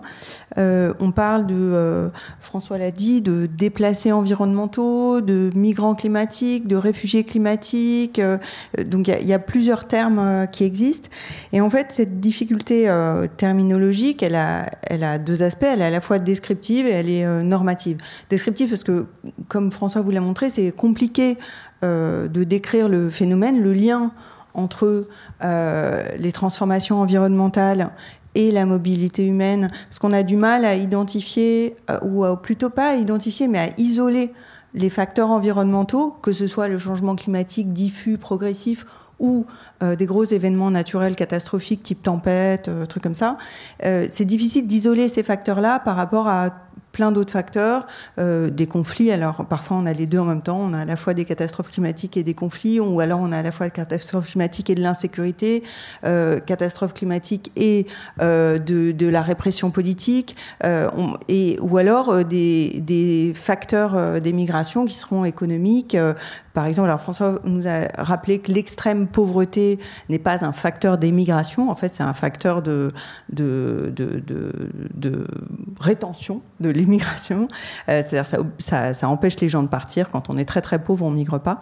Mais en revanche, il y a des facteurs qui favorisent euh, l'émigration. C'est euh, l'acquisition de capital humain, l'éducation. C'est justement l'enrichissement de communautés initialement pauvres qui deviennent un peu plus riches. Et là, paf, émigration. Donc il y a plein de choses qui s'associent à des, facteurs environnementaux qui font que c'est compliqué.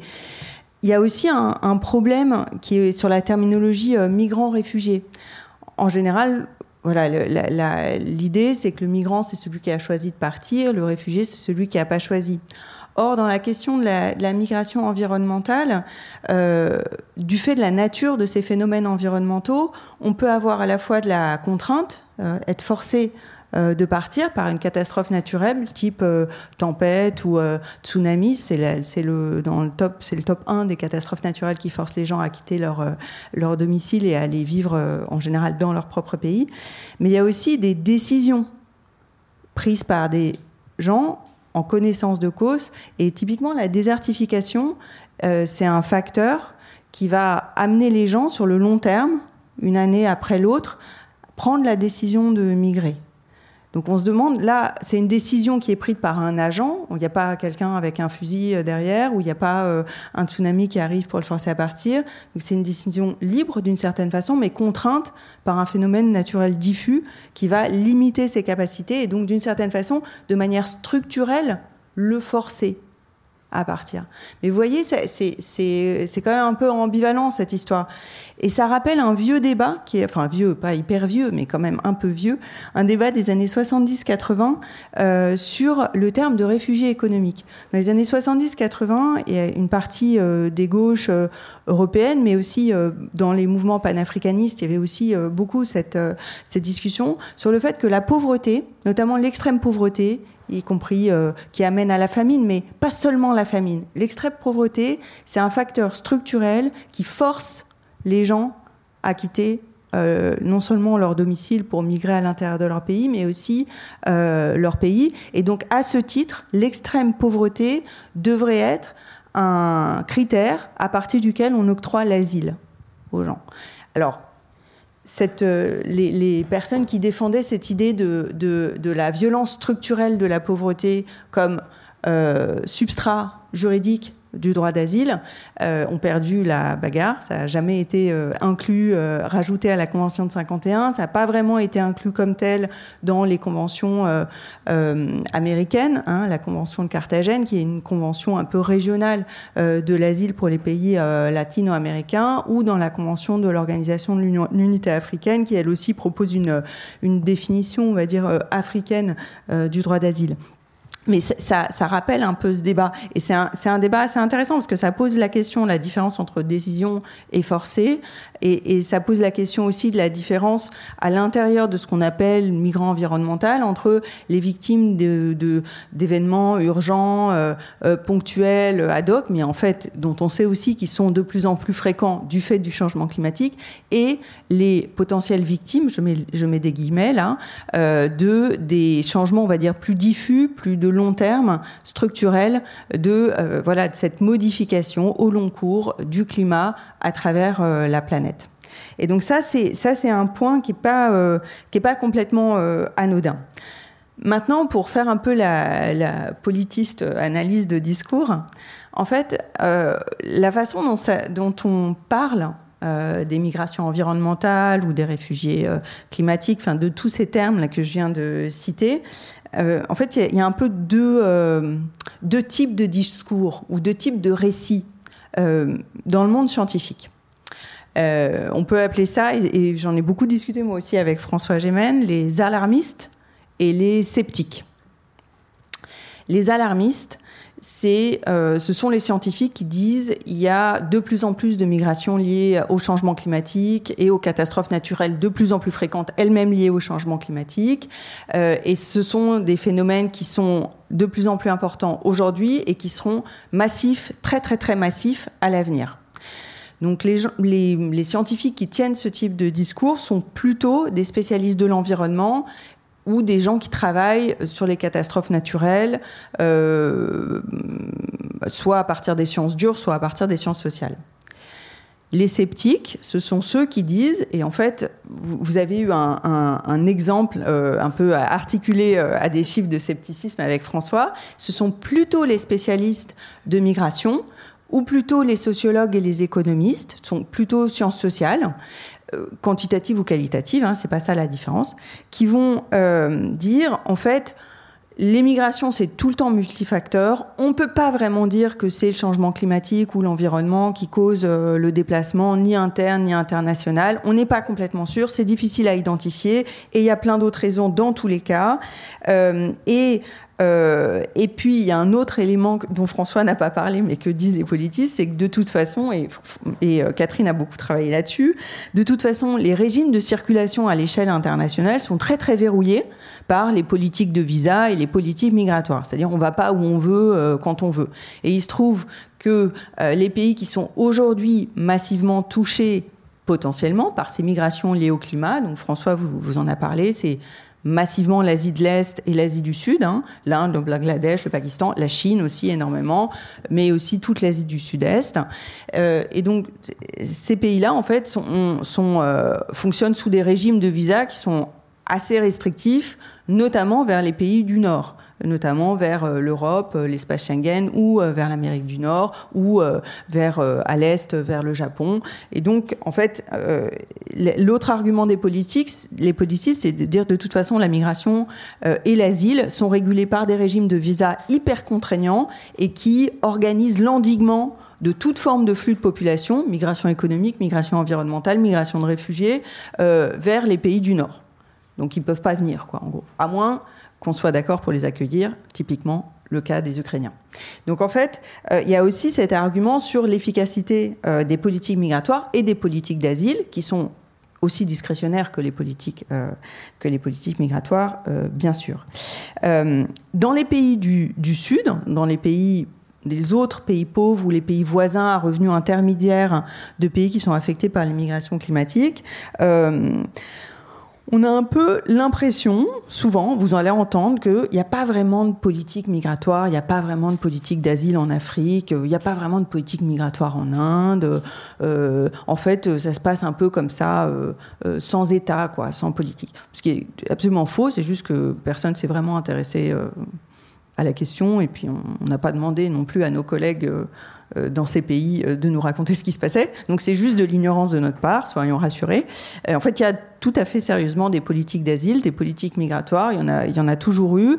Elles ont et elles ont été historiquement beaucoup plus ouvertes par rapport à l'entrée des personnes sur le territoire, qu'on parle de migration ou d'asile qu'on parle de l'Afrique, qu'on parle de l'Asie du Sud ou l'Asie du Sud-Est ou de l'Amérique latine, elles ont été beaucoup plus ouvertes que euh, les politiques euh, des, migrations, on va dire, sud-nord, ou même des politiques migratoires entre les pays, euh, entre certains pays dits occidentaux ou, du Nord. On peut penser par exemple pendant la guerre froide aux migrations entre le bloc de l'Est et le bloc de l'Est, où c'était complètement arrêté. Donc là, en revanche, ce qu'on observe depuis quelques années dans les pays du Sud, et je pense à l'Inde en particulier, mais aussi à pas mal de pays africains, au Kenya, euh, à l'Ouganda, à l'Afrique du Sud, euh, c'est qu'il y a des, euh, de plus en plus de phénomènes de restriction à la mobilité dans ces pays, qui étaient traditionnellement ouverts à la migration et à l'asile, pas de manière débridée, mais ouverts, ils avaient des politiques d'immigration et d'asile. Donc ça, en revanche, c'est un, un effet assez intéressant de ce qu'on pourrait appeler la mondialisation des politiques migratoires.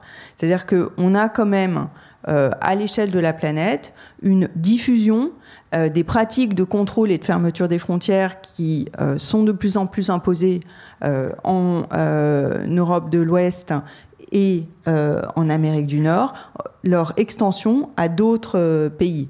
Il y a une responsabilité d'ailleurs, c'est le, fruit de politiques actives hein, de l'Union européenne par exemple ou de l'Amérique du Nord, mais c'est pas que ça. Ce sont aussi des logiques politiques qui se déploient dans euh, les espaces africains euh, et, euh, dans, au Moyen-Orient, par exemple, ou en Asie, qui sont nouvelles. Je vais vous donner l'exemple des, des réfugiés syriens qui ont été accueillis 2011, 2012, 2013 en Jordanie.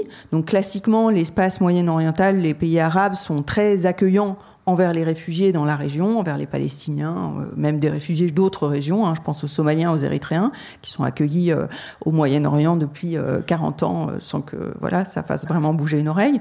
là, en revanche, à partir de 2013, la Jordanie, elle a accueilli beaucoup de, de Syriens. En 2013, elle a fermé sa frontière elle a commencé à obliger les, Syriens à habiter euh, dans des camps et non plus à s'intégrer dans euh, les espaces urbains, essentiellement à Amman. Et elle a organisé aussi des retours, euh, plus ou moins incités, vers, vers la Syrie. Donc on, voit comme ça des pratiques qui se diffusent. Donc ça, c'est quelque chose à, garder à l'idée, cette espèce de, de, géographie de plus en plus verrouillée des mobilités. et, et, on peut se demander, on peut peut-être se reposer la question, une question que François avait posée, que Catherine vous avait posée aussi, euh, sur euh, la question de la catégorie juridique de migrants environnementaux ou de réfugiés climatiques. Donc qu'est-ce que ça changerait de parler de réfugiés climatiques, de changer la convention de 51, dont, François disait qu'elle était, euh, était euh, fragile. Elle l'a toujours été fragile d'ailleurs, euh, c'est pas, pas récent. Hein. et donc qu'est-ce que, que ça changerait? Est-ce que ça fragiliserait la situation des autres réfugiés pas environnementaux? C'est, possible. C'est un des arguments massifs, ce que rappelait Catherine, hein. c'est un des arguments massifs qui a été utilisé pendant les travaux de la commission Nansen pour ne pas faire euh, de militantisme échevelé pour demander l'intégration euh, de cette catégorie de migration euh, de migrants environnementaux ou de réfugiés climatiques pardon dans, dans aucune convention internationale. Parce qu'on s'est dit oulala enfin moi je faisais pas partie de cette convention mais j'avais été auditionnée. Les, membres de la convention se sont dit oulala on va on va complètement décrédibiliser le régime de l'asile. Donc surtout n'en demandons pas trop restons très très prudents et donc le risque de diluer le droit d'asile, c'est le principal euh, risque. une autre option, ce serait de se dire que, euh, vu ce qu'on sait euh, des migrations environnementales et du fait qu'elles sont, elles sont en fait un marqueur de très forte solidarité géographique entre les régions, à l'intérieur des régions et entre les régions, parce qu'en fait, bien sûr, la migration, c'est pas des vases communicants, mais on voit dans les modélisations du GIEC, donc du groupe intergouvernemental d'experts sur le climat, qu'il y a effectivement des, des, des transferts de conditions climatiques, euh, soit favorables, soit défavorables, entre les régions. un, exemple à l'échelle de la France, c'est Paris aujourd'hui a le climat de Bordeaux il y a 30 ans. Euh, je crois que c'est Strasbourg qui a le climat de Lyon. Et en fait, comme ça, il y a. Non, mais je veux dire, ça, en l'occurrence, on a les données météo. Donc on voit bien qu'il pourrait aussi envisager, enfin, de penser la chose différemment, comme un effet de solidarité euh, géographique, de continuité géographique dans cette évolution progressive du climat. Là, je parle de la question de la progressivité. Et donc, on pourrait imaginer, dans cette espèce de monde merveilleux, euh, que euh, on ait de la planification, on est de l'anticipation sur ce que vont provoquer ces changements qu'on a modélisés. Hein. on sait ce qui va se passer, c'est pas très mystérieux. On a des rapports du GIEC qui nous le disent tout le temps, avec plusieurs scénarios, mais donc on sait exactement euh, à quoi va ressembler euh, le climat de Paris dans 30 ans. Euh, voilà, donc, donc on, a plein d'informations qu'on pourrait modéliser. Et c'est ce que fait d'ailleurs le, le, groupe du GIEC, parce que dans, dans le groupe intergouvernemental d'experts sur le climat, il y a bien sûr des climatologues, il y a, il y a, mais il y a aussi des, des gens qui font des sciences sociales, qui font de la modélisation, des, des sociologues et des économistes qui essayent d'anticiper euh, ce qui va se passer à l'avenir et ce qu'on pourrait faire non seulement pour atténuer le changement climatique, pour essayer de polluer moins par exemple, euh, mais aussi pour s'adapter, pour créer des politiques publiques ou des dynamiques qui vont s'adapter aux modifications euh, du climat induites par l'homme. Et en fait, pourquoi je vous raconte cette histoire C'est un peu long, j'en suis désolée, mais c'est parce que la migration, c'est une des stratégies d'adaptation prioritaires au changement climatique. Et donc si on renverse un peu la perspective et qu'on voit la migration comme une stratégie d'adaptation au changement climatique, pas forcément la migration internationale, hein, mais la migration à l'intérieur d'un pays ou à l'intérieur même d'une région, ben, on, change un peu notre approche euh, de ce qu'est le phénomène euh, migratoire. On sait que la stratégie migratoire, c'est une forme d'adaptation. Quand il y a un cours d'eau et qu'il y a des crues, et avant de construire un barrage, eh ben, euh, on se déplace euh, au moment où il y a des crues. Donc il y a des migrations saisonnières comme ça qui sont, euh, voilà, qui sont des évidences. et puis ensuite, on, on, va construire un barrage sur le cours d'eau. Donc ça, c'est une stratégie d'atténuation du risque environnemental pour pouvoir rester, construire une maison en dur et rester à côté de la rivière. Donc en fait, on a toujours ces deux, on a toujours ces deux options, l'atténuation ou euh, l'adaptation. Et, en fait, le, penser comme ça, ça, change un peu notre façon euh, d'envisager la migration, qu'elle soit interne ou internationale. Mais ça nécessite aussi de se dire que des autorités publiques notamment dans les pays du Sud, qui sont les pays les plus pauvres et les plus affectés par ces euh, changements climatiques, doivent pouvoir avoir les moyens à la fois euh, d'atténuer s'ils le peuvent, mais en général la pollution elle vient pas d'eux, donc euh, ils peuvent rien faire, mais de construire des stratégies d'adaptation locales et nationales, voire régionales. Et ça, et c'est là où en fait on peut penser une responsabilité commune euh, pour reprendre un peu les termes du GIEC, de l'ensemble des pays pour soutenir ces stratégies d'adaptation locales, nationales, régionales et en fait euh, internationales, avec de la solidarité euh, internationale. J'en viens à un deuxième point qui en fait est lié à, ce point-là, qui est... il faut que je me... Ah non, non, non. Je... c'est la, la question des, réalités politiques auxquelles on, a affaire. Donc là, on peut rentrer un peu dans, le concret. En fait, euh, comme, comme l'a dit François, comme l'a dit euh, Catherine, les migrations liées aux phénomènes environnementaux sont des euh, migrations intérieures. Donc c'est clair, on a, c'est un phénomène, aujourd'hui c'est le cas. Donc on peut dire, et je reviendrai un peu en, conclusion sur cette question des, alarmistes et parler de migration internationale produite par le climat, mais c'est une question de politique intérieure. Et donc on, voit bien qu'il y a une énorme inégalité entre les pays les plus riches et les pays les plus pauvres sur leur capacité à atténuer et à s'adapter euh, au changement climatique. Donc évidemment, c'est ce que je viens de vous dire. Là, il y a vraiment un, un enjeu non seulement sur les moyens des stratégies d'adaptation et d'atténuation, surtout d'adaptation, parce qu'encore une fois, l'atténuation, n'est pas possible à l'échelle des pays les plus pauvres, parce que ce n'est pas eux qui sont responsables du changement climatique. Euh, donc à la fois sur les moyens, l'argent, quoi, euh, mais aussi sur les modalités de ces politiques publiques.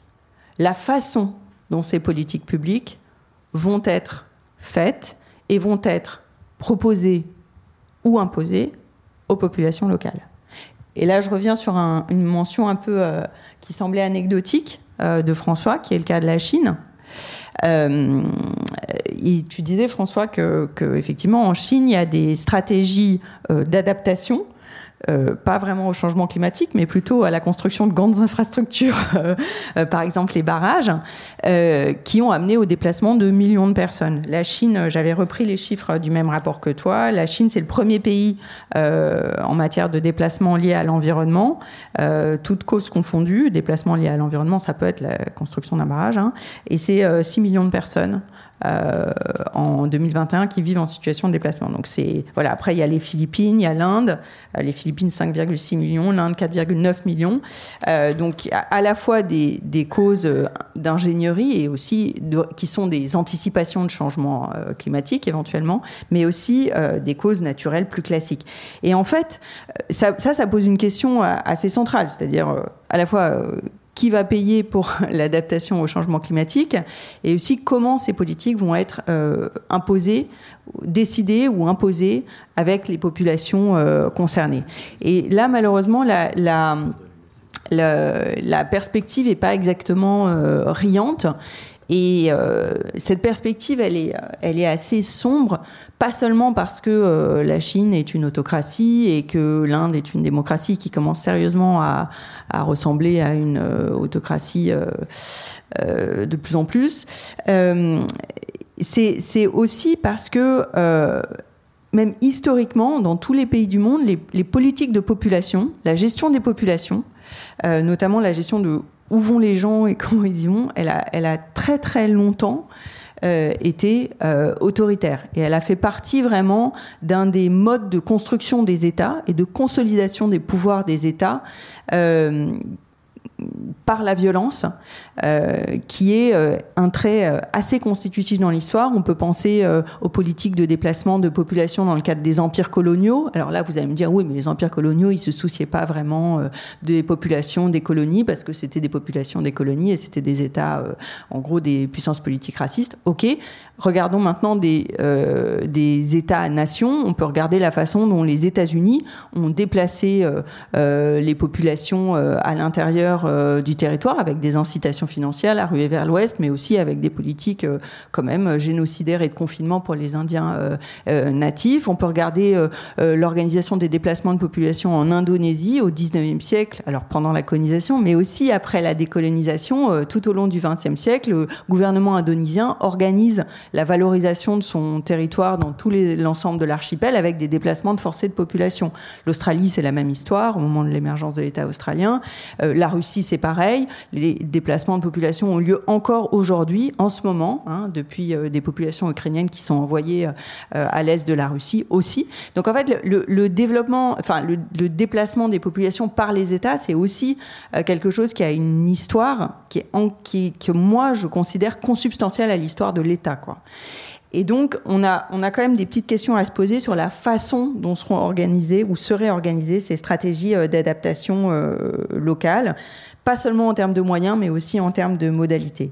Et ça m'amène à mon troisième point, qui est, qui est toujours un troisième point, qui est la question de la politique euh, internationale. Mmh. Dans les pays les plus pauvres, donc il n'y a pas de moyens pour s'adapter au changement climatique, euh, voilà, et il n'y a pas vraiment, il n'y a pas beaucoup de moyens non plus pour euh, s'occuper des, déplacements de population qu'ils soient volontaires ou involontaires.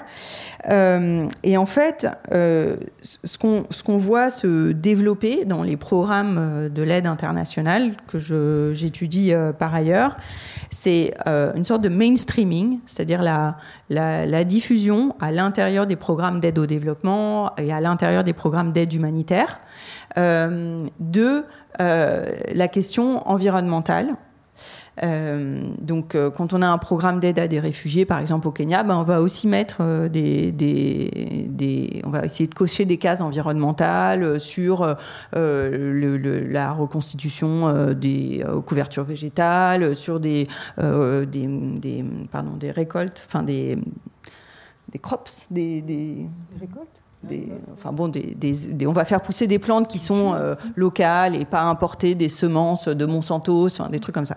Donc voilà, donc on va, on va aussi, euh, on mainstream les questions environnementales et on mainstream aussi l'idée qu'il faut absolument euh, faire rester les gens là où ils sont, donc une stratégie d'endiguement qui est la stratégie euh, euh, mondiale de gestion des migrations et de l'asile, comme je vous le disais en début d'intervention, mais on, l'a de plus en plus, on la, on la diffuse dans les programmes d'aide au développement, dans les, les programmes d'aide économique aux pays qui vont être touchés à la fois par le changement climatique et éventuellement par les déplacements de population. Et l'idée, c'est vraiment un maximum de créer des mécanismes d'adaptation micro-locaux ou d'essayer de trouver des mécanismes d'atténuation qui vont euh, minimiser les mouvements de population. Et donc il y a vraiment une, fusion en ce moment dans les programmes de la Banque mondiale, dans les programmes euh, euh financés par le FMI et aussi dans les programmes sur les questions migratoires financés par l'OIM, c'est-à-dire en fait par les États euh, européens et l'Amérique du Nord, euh, ou même par le HCR pour les réfugiés, des questions environnementales. Donc on a une sorte de mariage comme ça euh, des, deux, des deux dimensions. J'arrête. Merci beaucoup Hélène. C'est important effectivement ce que tu rappelles, c'est-à-dire que il y a aussi le poids, l'importance d'une économie du développement, d'une économie humanitaire, avec aussi ses stratégies, euh, un des exemples qu'avait donné François était par exemple la question du Bangladesh. Lorsqu'il y a certaines euh, catastrophes, euh, il y a à ce moment-là un intérêt général et, du, coup la question environnementale est aussi très présente. Ce sont dans ces pays-là aussi qu'ont lieu, lieu, le plus grand nombre de catastrophes. puisque tu as beaucoup parlé de l'Asie du Sud et en particulier d'un pays que je connais bien qui est l'Inde, je, rappelle juste que l'Inde, même si elle, a été longtemps un pays d'accueil, en tout cas pour, ses voisins, n'a jamais signé la Convention de Genève. C'est toujours un élément très intéressant à savoir.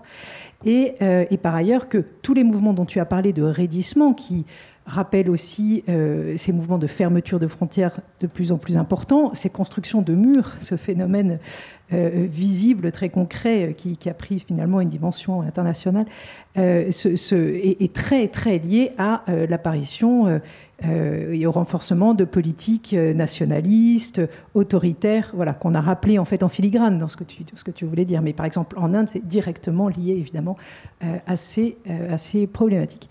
je reviendrai bien sur beaucoup de choses que tu as dites, c'est tout à fait passionnant, mais je crois que ça vaut la peine d'ouvrir un petit peu les questions au public si on veut pouvoir débattre avec vous. oui, formidable, il y a un micro. Est-ce qu'on a déjà un certain nombre de, voilà, de questions ou de commentaires qui peuvent être peuvent nous amener à orienter un peu la suite de la discussion. Oui. Euh, bonjour, merci pour euh, votre euh, table ronde. je me posais un peu des questions sur, la sur les méthodologies. J'ai vu en particulier les chiffres de, du IOM, de IOM International Organization of, for Migration, euh, qui justement reprenait justement les recherches euh, du GIEC sur les fameux 200 euh, millions de déplacés climatiques jusqu'à 1 milliard, 4, 4 ouais, 1 milliard sur, sur le scénario RCP 8.5 du GIEC.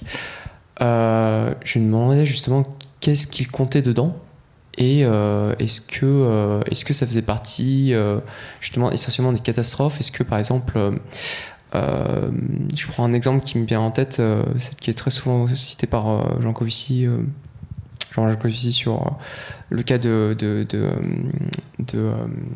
les printemps arabes en Égypte, où il y a eu sécheresse importante, en, Russie, ce qui fait des importations difficiles en Égypte. Et puis, pour lui, selon sa thèse, ça aurait provoqué justement les révoltes, etc.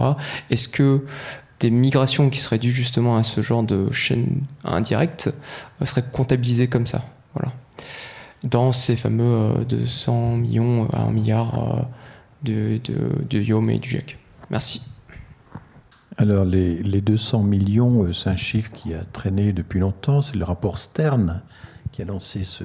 Il date de quand le rapport Stern euh, Ça, c'est commencé très ancien et c'était le premier chiffre que tu lancé comme ça, euh, sans vraiment technique de projection sérieuse. Hein. Et ce chiffre a eu un succès énorme. Il a été répété. Euh, à société pendant 20 euh, ans. Euh, c'est intéressant. Il faudrait, y aurait une thèse à faire sur comment certains chiffres sont lancés dans la nature et puis réussissent, d'autres ne réussissent pas. Voilà.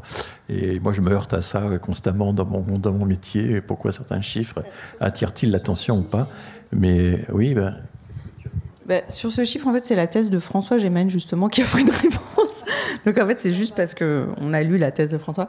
Donc, en fait, justement, ce qu'il dit, c'est que le, chiffre, les chiffres massifs euh, de migration environnementale ont été repris et popularisés par le GIEC et par plein de communautés de chercheurs sur le climat, parce qu'en fait, c'est ce qu'il a appelé dans sa thèse la, la face humaine de la catastrophe climatique. Et donc, il, fait cette analyse. Donc, il regarde tous les chiffres qui sont sortis depuis. Euh, depuis 30-40 ans, et enfin, Catherine, vous savez. Euh, et en fait, il dit, les, les, chercheurs sur le climat, ils avaient beaucoup de mal à passer le mur du son, à être invités dans les médias, à avoir de l'impact, parce qu'en fait, les, notamment les gens qui vivaient dans les démocraties occidentales, les, économies avancées, voyaient pas très bien à quoi ça correspondait le changement climatique. C'était pas chez eux.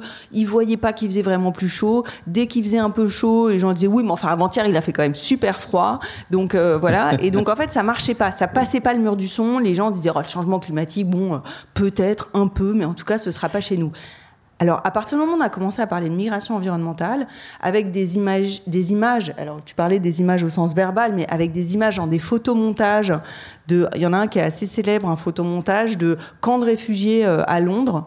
Euh, donc euh, Londres intégralement euh, submergé par des camps de réfugiés, des, villes, des, images un peu comme ça très reconnaissables de villes occidentales qui devenaient des bidonvilles un peu justement type Calcutta ou le Bangladesh et voilà avec des réfugiés climatiques. Et en fait, ça a servi ce que j'appelais tout à l'heure les alarmistes, les scientifiques du climat, à donner euh, un, visage, un visage ultra menaçant, notamment dans des pays qui fermaient leurs frontières à l'immigration, au changement climatique. Et donc c'est un peu paradoxal parce qu'on se retrouve avec des, chercheurs sur le climat qui vont devenir, qui vont instrumentaliser la entre guillemets menace migratoire et les sentiments populistes, anti-étrangers euh, qui croissent dans les pays du Sud comme dans les pays du Nord et qui vont en faire un instrument qu'ils pensent être vertueux de prise de conscience écologique. Bon, en clair, c'est un chiffre bidon, quoi. Hein c'est quand même ça. Et, puis il y a l'attraction pour les chiffres ronds. 200 millions. C'est triste. Hein. Euh, la, fortune extraordinaire de ce chiffre est un cas d'école vraiment très intéressant. Il y a une question au fond là-bas. Une question au fond? Euh, euh, on va prendre les deux questions. Ok, génial. Oui, merci beaucoup, merci de la, qualité de vos interventions.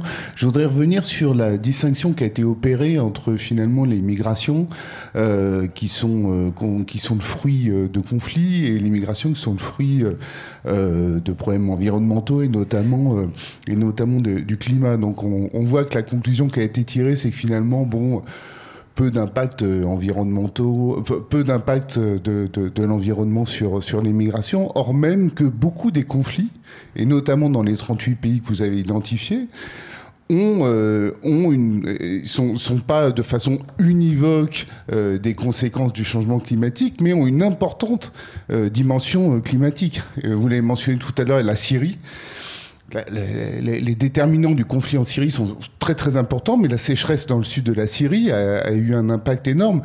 Tout l'arc de conflit aujourd'hui qu'on voit dans le Sahel est quand même pas mal propulsé par des changements des écosystèmes et des problèmes d'adaptation et tout ça. Donc la question que j'avais, c'est est-ce qu'il y aurait une voie et quelle voie vous identifiez pour être peut-être plus fin dans l'analyse qu'on fait sur les déterminants euh, des, migrations et sur la composante climatique euh, dans, les, euh, dans, les conflits. Et c'est pas c'est pas qu'une question théorique, euh, c'est aussi une question euh, de, responsabilité et peut-être aussi de financement de l'adaptation, qui était un point qui a été mentionné en suivant par Madame Thiollet, qui est de dire oui, aujourd'hui, on manque de problèmes, euh, on manque de fonds d'adaptation pour financer de l'adaptation des écosystèmes, de la médiation, je sais pas moi, de la gestion du capital de biodiversité, etc. et tout, mais il y a tout de même au niveau international et notamment dans les négociations climatiques un principe de responsabilité qui a été acté. Donc si finalement on arrive à produire une analyse plus fine euh, de la dimension climatique euh, des conflits, euh, on adressera aussi différemment la question de la responsabilité et donc aussi la question du financement des, des, adaptations ou du soutien aux populations qui sont victimes de déplacements ou du soutien aux populations qui sont résidentes, c'est-à-dire qui n'auront pas pu bouger mais qui seront victimes de conflits, etc., etc., qui ont été générés par le changement climatique. Alors, écoutez, sur les origines, les facteurs euh, du conflit en Syrie, il y a eu beaucoup. Euh, beaucoup de choses ont été écrites, hein, il y a beaucoup de facteurs. Euh, l'idée que le conflit syrien, la guerre civile syrienne, a essentiellement une origine climatique, très franchement, je n'y crois pas. quand on regarde, les, conflits sont beaucoup plus euh, bah, les, relations entre les, groupes euh, ethniques, hein, les Alaouites, alors ethniques, c'est que les, la, France pendant le mandat avait euh, découpé la Syrie en plusieurs morceaux, il y avait les Alaouites, et c'est comme ça que d'ailleurs l'armée, enfin la famille Assad a été est montée par l'armée dans le royaume alaouite qui a été créé par les Français. et les Alaouites, on le sait maintenant, même s'il n'y a pas de recensement par groupe euh, ethnique euh, en Syrie, mais on sait par la localisation des groupes, on sait que pendant tout le régime Assad, les Alaouites ont été très très favorisés. Il y a une montée, une progression du niveau de vie des Alaouites pendant tout le régime Assad, alors que d'autres régions ont été complètement défavorisées. Donc les tensions entre les groupes, voilà, ça c'est un des facteurs qui a été, euh, qui a, été observé. Il y a beaucoup plus de probabilités que ce soit une des sources importantes du, conflit, de la dureté de la, guerre civile, que le climat. C'est un pays que je connais bien parce que... Euh, à un moment, euh, à la demande de l'ONU, enfin, le gouvernement syrien souhaitait créer un institut de démographie. bien avant la guerre. Hein, c'est à l'époque où Chirac avait encore de bonnes relations avec la Syrie. Puis ensuite, elles se sont dégradées. Hein. Mais à cette époque-là, donc, j'ai fait plusieurs voyages en Syrie pour voir si on pouvait établir un institut de démographie en Syrie. Et une des grandes questions que se posait le gouvernement syrien à l'époque, il y avait des ministres de grande qualité, c'est un État qui existait réellement. Hein. pas comme dans certains pays où l'État est, est, déstructuré. Il y avait un vrai État en Syrie, avec toute une classe moyenne. Enfin, c'est un, euh, eh bien, euh, il y avait la question de l'eau qui les intéressait beaucoup, effectivement. Ils étaient très intéressés par la question de l'eau ils voulaient avoir une cartographie précise du lien entre la disponibilité des eaux, la population, etc. Donc c'est vrai que ça les intéressait. Puis finalement, on n'a pas réussi à établir cet institut de démographie parce qu'on ne trouvait pas sur place des universitaires qui étaient prêts à, à, rejoindre la France pour se former pendant un an euh, aux techniques de la démographie, hein, car c'était ça que on, a renoncé, puis, puis, puis ensuite les relations entre Chirac et Assad se sont dégradées. Et euh, voilà, c'était juste au début où le, lorsque le jeune roi avait laissé encore promettre une certaine libéralisation du régime, il y a eu comme ça une période assez étonnante où on a cru que euh, ça allait s'assouplir. Euh, donc oui, évidemment, il y a des problèmes d'eau absolument considérables en Syrie, mais je ne vois pas en quoi ceci aurait provoqué la guerre civile. La guerre civile a été provoquée bah, d'abord par un pouvoir euh, terroriste. Enfin bon, euh, ça, c'est né à Deraa, hein, euh, la ville du sud du pays, là, qui est pas très loin de, la Jordanie. Par une répression absolument féroce. c'est lié aussi au fait qu'il y a une espèce de complexe militaro-politique qui dominait la Syrie, beaucoup plus que la famille Assad elle-même. Enfin, on ne sait pas trop qui, avait vraiment le pouvoir en Syrie. Et, si le roi a eu au départ des velléités vraiment de, de réforme, de modernisation, etc., très très vite, il y a eu tout un entourage tout un système essentiellement militaire, semble-t-il, qui l'a amené à, à, tout, euh, à tout rigidifier et à tout bloquer. Quoi. C'était, voilà. La question, bon, la donc, question était euh, large. Hein. La question était un peu Oui, la question est large. Je comprends que il faudrait, euh, il y aurait quand même, au, lieu de faire cette division entre ce qui est lié au conflit et ce qui est lié au climat, essayer de voir s'il n'y aurait pas une origine climatique des conflits. Vous ne pouvez pas dire que les 7 huitièmes des déplacés, qui sont quand même très liés à des conflits, à des, prenez le Venezuela, il n'y a rien de climatique, mais c'est quand même 5 millions de personnes qui ont dû partir. Vous prenez l'Ukraine, il n'y a rien de climatique, c'est 6 millions, vous comprenez euh, Voilà, l'Afghanistan, un peu, peut-être le climat. Il y, avait une question qui était intéressante aussi. Ouais. Bah si, c'était quand même c'est ça. Mm.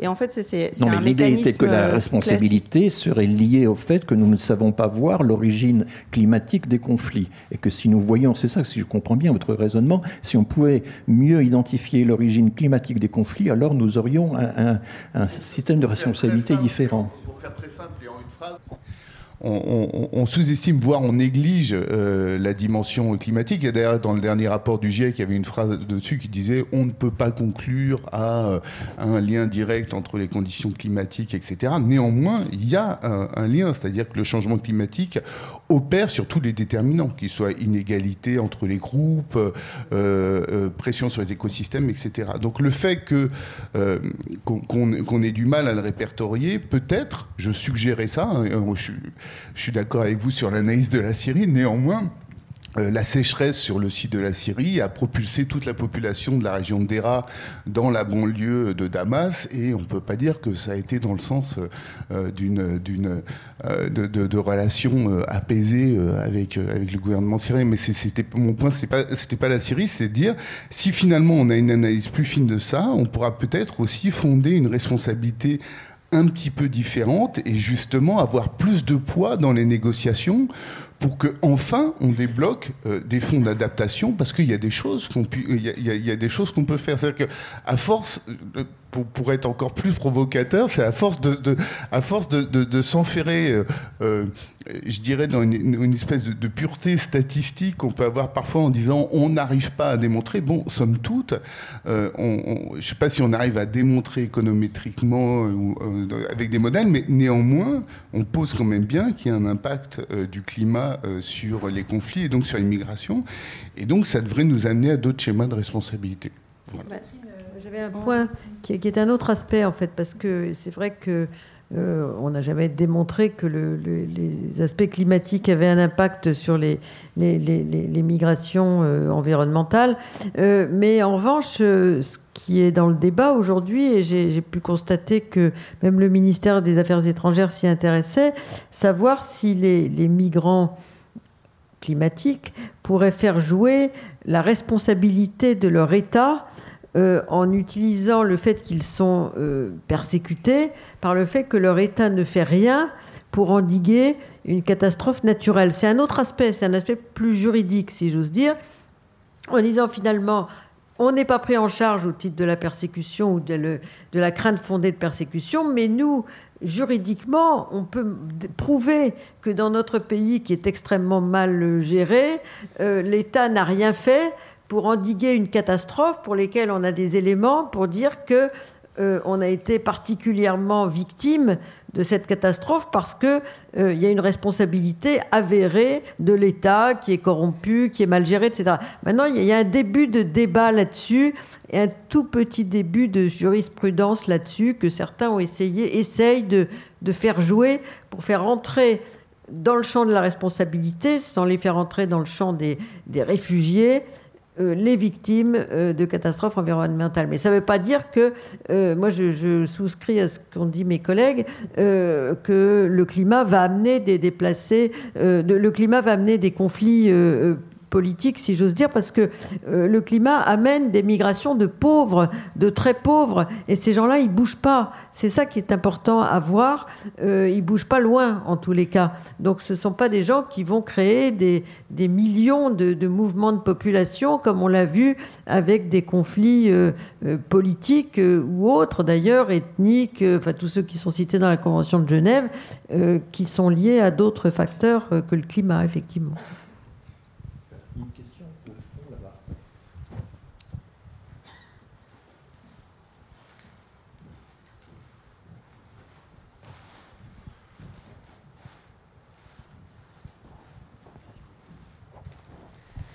Oui, bonsoir. Merci beaucoup pour vos propos éclairants. Je dois dire que, à titre de néophyte, je suis assez surpris du décalage qui peut exister entre les messages qu'on reçoit de la part des médias et puis le, la recherche académique telle qu'elle existe sur le sujet. Donc, ma première question, c'est comment est-ce que vous expliquez ce, cet incroyable décalage qui existe entre des contre-vérités qu'on nous sert toute la journée et puis euh, une recherche euh, qui est une vision nettement plus euh, nuancée et, et, et, statistique. Et ma deuxième question, on voit bien qu'il y a un biais d'ancrage énorme qui laisse imaginer que le changement climatique serait à l'œuvre dans, dans, toutes les migrations. Hein. Alors, or, quand on construit un barrage, c'est quand même pas le changement climatique qui est à l'œuvre quand euh, la Russie envahit l'Ukraine, c'est quand même pas le changement climatique qui est à l'œuvre, sauf si c'est un coup de chaud qui a fait euh, prendre une décision hâtive, hâtive à un dirigeant politique. Hein.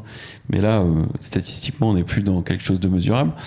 Donc ma question, c'est aujourd'hui, face à une exigence écrasante de simplicité et de simplicisme, si je puis dire, est-ce que la position d'un d'un sceptique euh, qui parle de multifactoriel, d'interaction, est encore tenable? Alors, euh, je sais pas si ça marche, oui. Euh, je, ne sais pas si la, la, tenaille, la, la, pince dans laquelle Hélène a enfermé un peu le débat entre les, les, alarmistes et les sceptiques. Enfin, moi, je ne suis pas je, je suis pas du tout climato-sceptique, bien sûr, hein. absolument pas. bon, tout ça est très très bien mesuré, de mieux en mieux mesuré, mais c'est la relation, c'est la corrélation, effectivement, entre migration internationale et climat.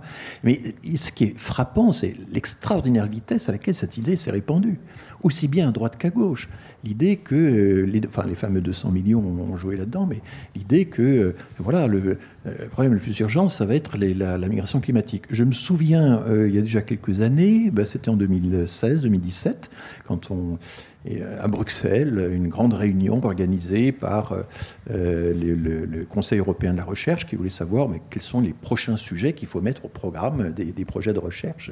Donc je faisais partie des, experts invités sur la question migratoire. Et euh, il, y avait deux, demi-journées. Le matin, euh, les migrations de refuge, euh, et puis l'après-midi, les migrations climatiques. Le matin, il y avait euh, des Afghans, des Syriens euh, qui étaient là. Il y avait, enfin bon, des cas très concrets qui nous avaient présentés, les témoignages extraordinaires. L'après-midi, on n'a pas vu un seul migrant climatique. Et lorsqu'un journaliste vous dit, Monsieur Héran, vous pouvez nous présenter un migrant climatique qu'on puisse interviewer, euh, là, vous restez, à moins d'aller chercher quelqu'un aux Maldives ou de se dire que, bon, alors effectivement, les Bangladais sont, pris dans des mouvements importants, mais enfin, chaque année, depuis longtemps, les, les, les mousson euh, euh, crée un énorme problème dans tous ces pays-là. Mais euh, disons qu'il y avait dans cette journée qui m'a laissé un très vif souvenir à Bruxelles un contraste absolument saisissant entre le caractère très concret de la migration de refuge qu'on traitait le matin et la migration climatique qui était quelque chose de complètement abstrait l'après-midi. Alors, j'ai essayé là de faire euh, le plus honnêtement du monde, de regarder toutes les données qui existent, tous ces efforts considérables qui ont été accomplis, considérables, hein, pour essayer de chiffrer la migration euh, climatique. Et pour l'instant, si vous voulez, euh, je vois qu'il y a des efforts considérables sur les déplacés internes, mais qu'on a renoncé maintenant. Les, organismes sérieux ont, ont renoncé à prétendre pouvoir projeter à l'avenir des migrations internationales l'idée que le changement climatique va nécessairement provoquer une migration internationale. Bon, si les eaux montent progressivement, si la sécheresse euh, s'élève progressivement, ben vous avez le temps de vous déplacer vers l'arrière-pays ou d'aller un peu plus loin à l'arrière. Mais l'idée que la montée progressive des eaux va nécessairement déclencher une migration internationale, ça c'est une idée qui n'est absolument pas prouvée. Mais absolument pas. Sauf pour quelques pays à fleur d'eau dans le Pacifique ou dans les euh, voilà où là évidemment bon enfin ce sont par rapport à la population mondiale des effectifs très très faibles. Et quand on voit euh, l'IDMC euh, euh, dans son rapport a souligné le fait que la Chine avait déplacé un grand nombre de personnes en raison à titre préventif à cause des inondations, mais vous regardez ce que c'est par rapport à un milliard 400 millions euh, de personnes, c'est extrêmement faible. Euh, dès que, évidemment. Euh, alors, ça, c'est toute la difficulté de la mesure des migrations. c'est que vous prenez par exemple la migration indienne. Les Indiens, ils migrent très peu très peu. Et pourtant, la diaspora indienne est la plus grosse diaspora au monde. 16 millions à peu près de euh, migrants de première génération en Inde. Mais ces 16 millions, c'est très très peu par rapport à 1 milliard 400 millions. C'est en fait les géants, et ça c'est une espèce de loi, les géants démographiques de la planète, les pays les plus peuplés, alors d'abord la Chine et l'Inde, qui à eux seuls font 38% de la population mondiale, hein, déjà à eux seuls. Le Nigeria, les États-Unis, euh, le Brésil, euh, vous avez euh, l'Indonésie, etc. Tous ces pays-là, quand vous prenez les cinq premiers, c'est la moitié de la population mondiale. Eh bien, ils émigrent très peu, c'est moins de 1% des Chinois, par exemple, qui vivent à l'extérieur. Évidemment, dès qu'il y a un tout petit peu de Chinois qui émigrent à l'extérieur, ça fait déjà beaucoup de monde, mais tout de suite beaucoup de monde.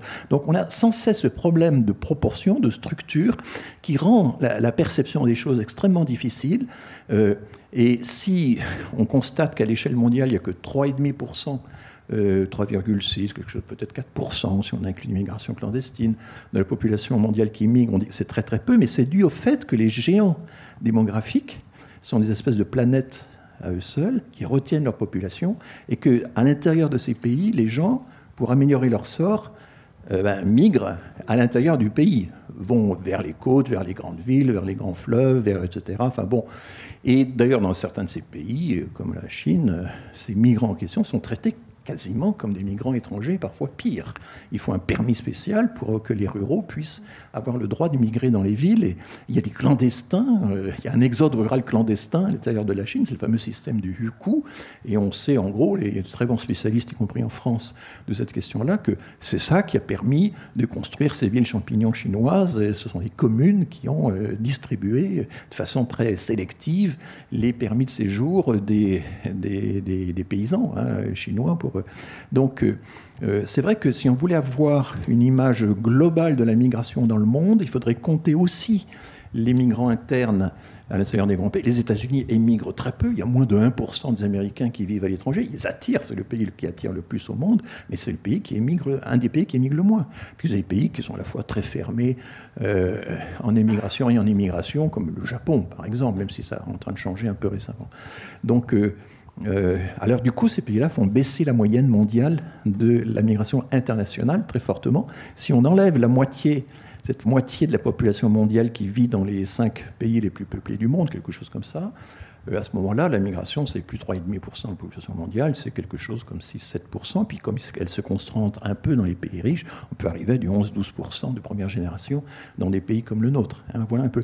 Mais c'est compliqué euh, de représenter tout ça euh, clairement, et dans le débat public, si vous, si vous dites à un journaliste que les Chinois immigrent très peu, et vous dites, bah oui, mais proportionnellement leur population. Alors déjà, cette idée de proportionnellement la population, elle est, voilà, elle est. Alors, j'ai juste un point à ajouter. Moi, été frappé par le fait que, euh, avec le Covid, on a eu un apprentissage accéléré de la statistique. Tous les jours, les journaux nous montrent que si on veut vraiment mesurer l'ampleur d'une épidémie, il faut raisonner en termes proportionnels. Combien de nouveaux cas pour 10 000 habitants ou pour 100 000 habitants dans une période donnée. Et que si on ne prend pas ce genre d'indicateur, on n'a aucune possibilité de, de, mesurer sérieusement, de faire des comparaisons sérieuses entre périodes, entre pays, entre départements français, etc.